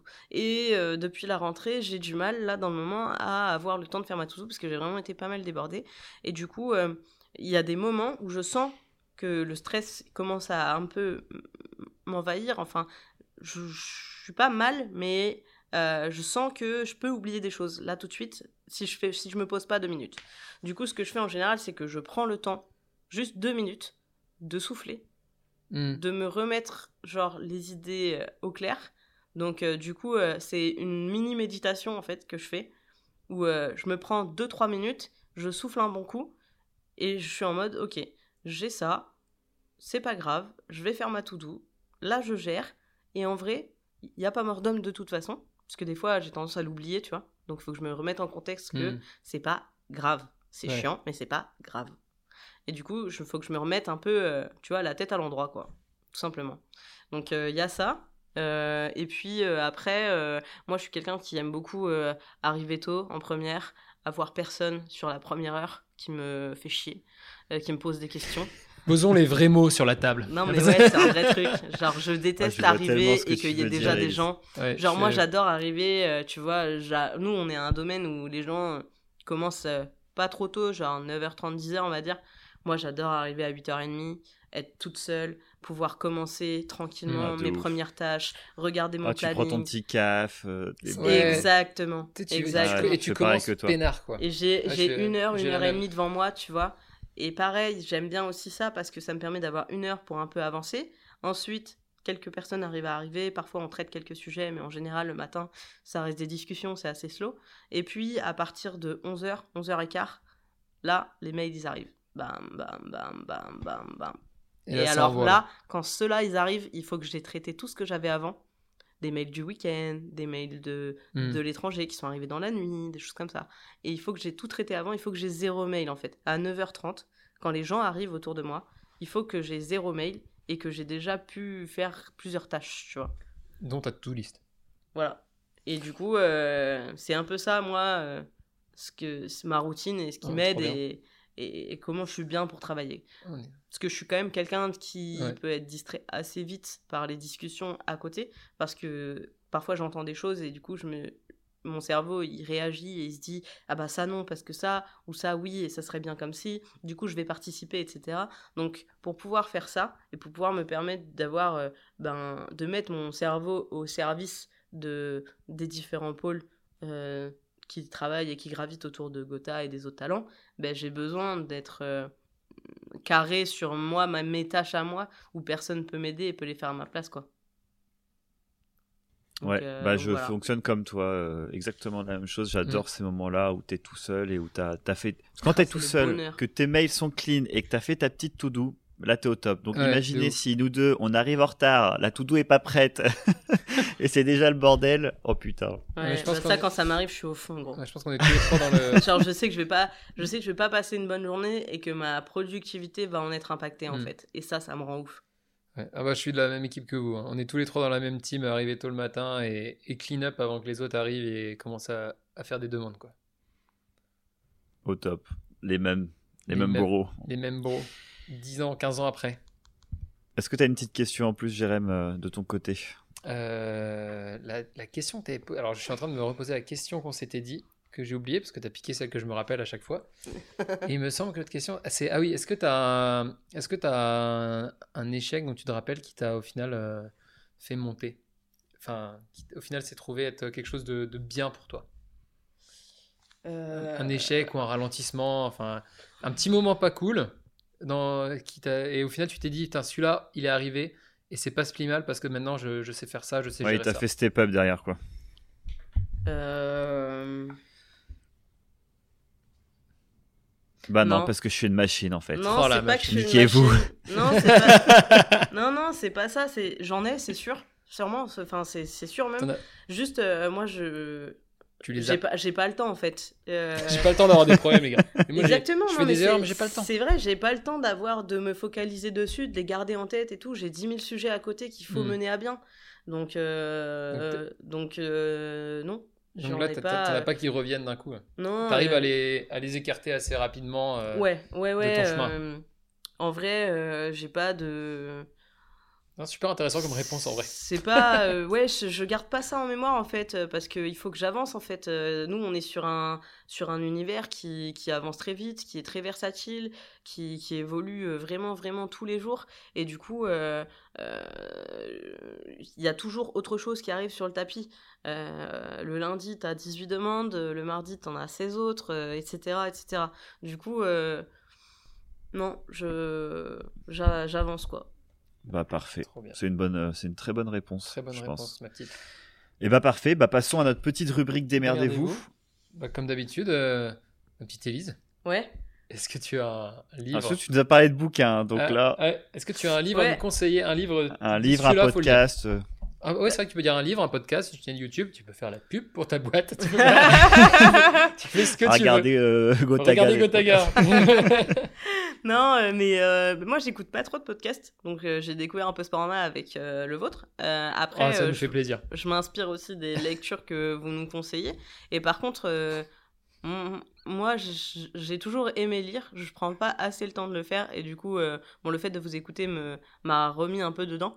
Moi, il y a un livre que, que j'aime beaucoup, mais qui est, je pense. Euh, c'est vraiment plus une histoire et un récit et, et du coup il y a, il y a c'est un parti roman et, et mais moi je trouve que c'est intéressant parce qu'il y a quand Mm. même une facette de développement personnel dedans et de, de mindset en fait Mhm. c'est l'art de la victoire c'est comment gagner Et c'est qui, c'est qui c'est- Là, tu disais que c'est vraiment l'histoire de Nike? Ouais euh, alors Ok, j'ai pas l'auteur je l'ai à la maison on pourra C'est- regarder si tu veux Vas-y, Sim, Euh, Sim c'est ton moment. Vas-y, va taper ça sur Google, trouve-nous trouve-nous l'auteur. Je suis dessus, je suis dessus. Parce qu'à chaque fois, je dis un nom de bouquin et je zappe l'auteur. et là, mais attends, je l'ai. je l'ai, suis très nul pour les auteurs De toute façon, tout, tous euh, les livres seront. euh, L'art de la victoire, autobiographie du fondateur de Nike, c'est ça livre de Philippe Knight. Mais, mais moi, je, je suis fan aussi de, de ces livres-là, qui sont euh, des, des extraits d'histoire vraie. Ouais, mais en fait, c'est ultra euh, inspirant. Et, euh, et en fait, euh, moi, je l'ai dit tout à l'heure, moi, euh, progresser, apprendre, Mm. gagner, c'est vraiment euh, les seules choses qui m'intéressent ou qui m'animent vraiment, en tout cas. Euh, La win. Ouais, gagner, c'est vraiment une sensation Ouais, la culture de la gagne. C'est vraiment une sensation incroyable. J'adore gagner. J'adore euh, réussir des événements, réussir des projets. Pour moi, c'est des victoires aussi. Euh, Et euh, voilà, quand on fait la Tour Eiffel et qu'on joue contre que Gotaga, il affronte euh, Kameto et la K-Corp, ben, je veux qu'on gagne. Même si on est là pour faire un événement et qu'on a déjà, on a, on a déjà tout gagné, ben, au final, on a gagné et on a remporté le trophée que bon, j'ai fait faire. Mais du coup, c'est un, c'est genre, C'est trop bien comme phrase. On a remporté le trophée que j'ai créé. Voilà. Non, mais je, l'ai pas créé, je l'ai fait faire. C'est pas à moi. Moi, je suis nulle en design et tout. donc, euh, mais, euh, mais du coup, non, c'est genre. Ouais, gagner, c'est trop cool. Et c'est trop bien. C'est la meilleure sensation. Ça te. euh, En fait, il y a rien qui est impossible. Genre, euh, si t'as décidé, il y a rien qui est impossible. Et, Je- Je, euh, suis assez d'accord avec cette et phrase. moi, j'aime bien ce que j'aime bien véhiculer ça. J'estime que euh, ben les rêves, c'est les tiens. Et si toi t'y crois pas, personne pourra y croire pour toi, tu vois. Et ce livre, je trouve qu'il véhicule ça. Et du coup, ça me parle de ouf. Et moi, c'est comme ça que je marche. Trop bien. Et ben, il sera. Bah ça, la voilà. médiathèque. ces phrases-là, en vrai, ça me... Moi, ça me parle, Elise. Pareil, je suis comme toi. Bordel. On est là pour On la est win. des hein, gagnants, bordel. On est là pour la win. hein, Vous êtes des gagnants. Go, go, go. Tout le monde est gagnant. Si déjà si t'es arrivé jusque là au podcast, c'est que t'es un gagnant. Euh, T'es un sacré vainqueur. ouais, tu t'es tapé, tu te tapes une heure et demie avec nous, c'est que un- t'es- tu peux être qu'un winner. Ou qu'une Ouais, ouais, winneuse. T'as gagné le droit d'écouter tous les autres épisodes, donc vas-y, fonce. Voilà, n'hésite pas. Et Eh ben, écoutez. attends, moi j'ai un petit euh, bouquin là parce que on a parlé d'un sujet Ah tout à l'heure et j'ai un petit mec. bouquin qui passe crème. euh, il fait moins de 100 pages, je crois. Peut-être un peu plus, mais euh, qui se lit Moi, le super mien, vite. celui que j'ai dit, il est un peu long par contre. Ouais, ouais, souvent les histoires de, de boîtes ou de, de mecs qui ont. euh, Mais il se lit bien en vrai. Et euh, du coup, mon petit bouquin, c'est parce qu'on a parlé des to-do list tout à l'heure. Hmm. Et ben, euh, il s'appelle The Checklist Manifesto. Je n'ai pas le nom en français, je le mettrai en français si je le trouve euh, dans les commentaires. Et Simon, qui en est l'auteur? The checklist, quoi, t'as dit? The Ah ouais, c'est Checklist bon, Manifesto. C'est. Atul ou Atul, je ne sais pas comment on dit. Gawande. Voilà, de cet homme-là. et ben, et ben, du coup, je mettrai ce, ce livre-là en dans, dans le dans le démerdez-vous sur le site et dans les dans les commentaires, euh, pas dans les commentaires, dans la description. Et, Et Jérém, c'est Oui. The Checklist Manifesto, c'est le nom français. Incroyable. The checklist. Bon bah très bien. Bah, tant que- comme faire, ça. Très bien. Et en gros, ça vous a- ça apprend un peu à faire, euh, à faire une, une bonne checklist efficace et pas à mettre n'importe quoi sur un carnet et que tu finisses ton. et qu'en une journée de taf, tu te retrouves avec ton carnet à moitié rempli. Parce que ce n'est pas faisable, messieurs, dames. C'est le burn-out assuré. Ah ouais? Moi, une- un jour, une euh, to-do list, c'est une page d'un carnet, euh, d'un cahier euh, grand, grand format. Oh la vache. Et ben, bah, lis le checklist manifesto. Euh, ça dépend aussi du nombre de, de- de tâches que vous avez à faire. Et si. euh, Donc voilà. Très bien. Et ben pour moi c'est pour moi c'est bon. C'était incroyable. Eh C'était bah un écoute, euh. Elise, Se c'était trop cool de beaucoup discuter parlé, avec toi. désolé les gens. Ouais, c'est normal. trop bien. En vrai, c'était hyper intéressant. En plus, c'est un milieu qui est bah, qu'on connaît pas beaucoup, tu vois. Surtout enfin, la Mm. face cachée. euh, on est habitué à voir les youtubeurs, les streamers, euh, Mm. Mm. je sais pas, les joueurs de est- foot, ouais, etc. tout ce qu'il y a Mais les derrière, personnes qui euh. sont derrière à faire marcher tout ça aussi, bah, c'est trop cool d'avoir le, le ressenti Mm. euh, de, ce- de ces personnes-là. Merci pour euh, merci pour ton temps. Merci de nous avoir reçus. Bah, merci à vous pour Et- l'invite, c'était lourd. Et, Ah ouais. euh, et puis bah c'est cool. Ah ouais, c'est trop Ouais, cool. c'était trop bien. Merci que- tout le monde, merci d'avoir écouté. Et puis, on se retrouve la Coupez la semaine chic, prochaine. Des bisous. Des bisous, Jérém. Des bisous, Elise. Bon, Des allez, bisous, Sim. Des gros bisous à tout le monde. Ciao. Allez, ciao. Allez, ciao, ciao. Le bouton. Merci d'avoir écouté le podcast jusqu'au bout. J'espère que vous avez aimé ce moment avec nous. Envoyez-nous vos questions et vos expériences à l'adresse jeremessimxp.outlook.com. L'adresse est dans la description. Nous voulons utiliser vos expériences afin de les partager pour en faire profiter le plus grand nombre. Et puis dernière chose, vous connaissez la musique, on veut un max d'étoiles. Voilà, n'hésitez pas à partager le podcast, à nous aider de la, voilà, toutes les façons dont vous pouvez communiquer, aller en soirée, discuter de Jérém et Sim. Voilà, on compte sur vous. Donnez-nous des étoiles quoi. Allez, ciao Au revoir.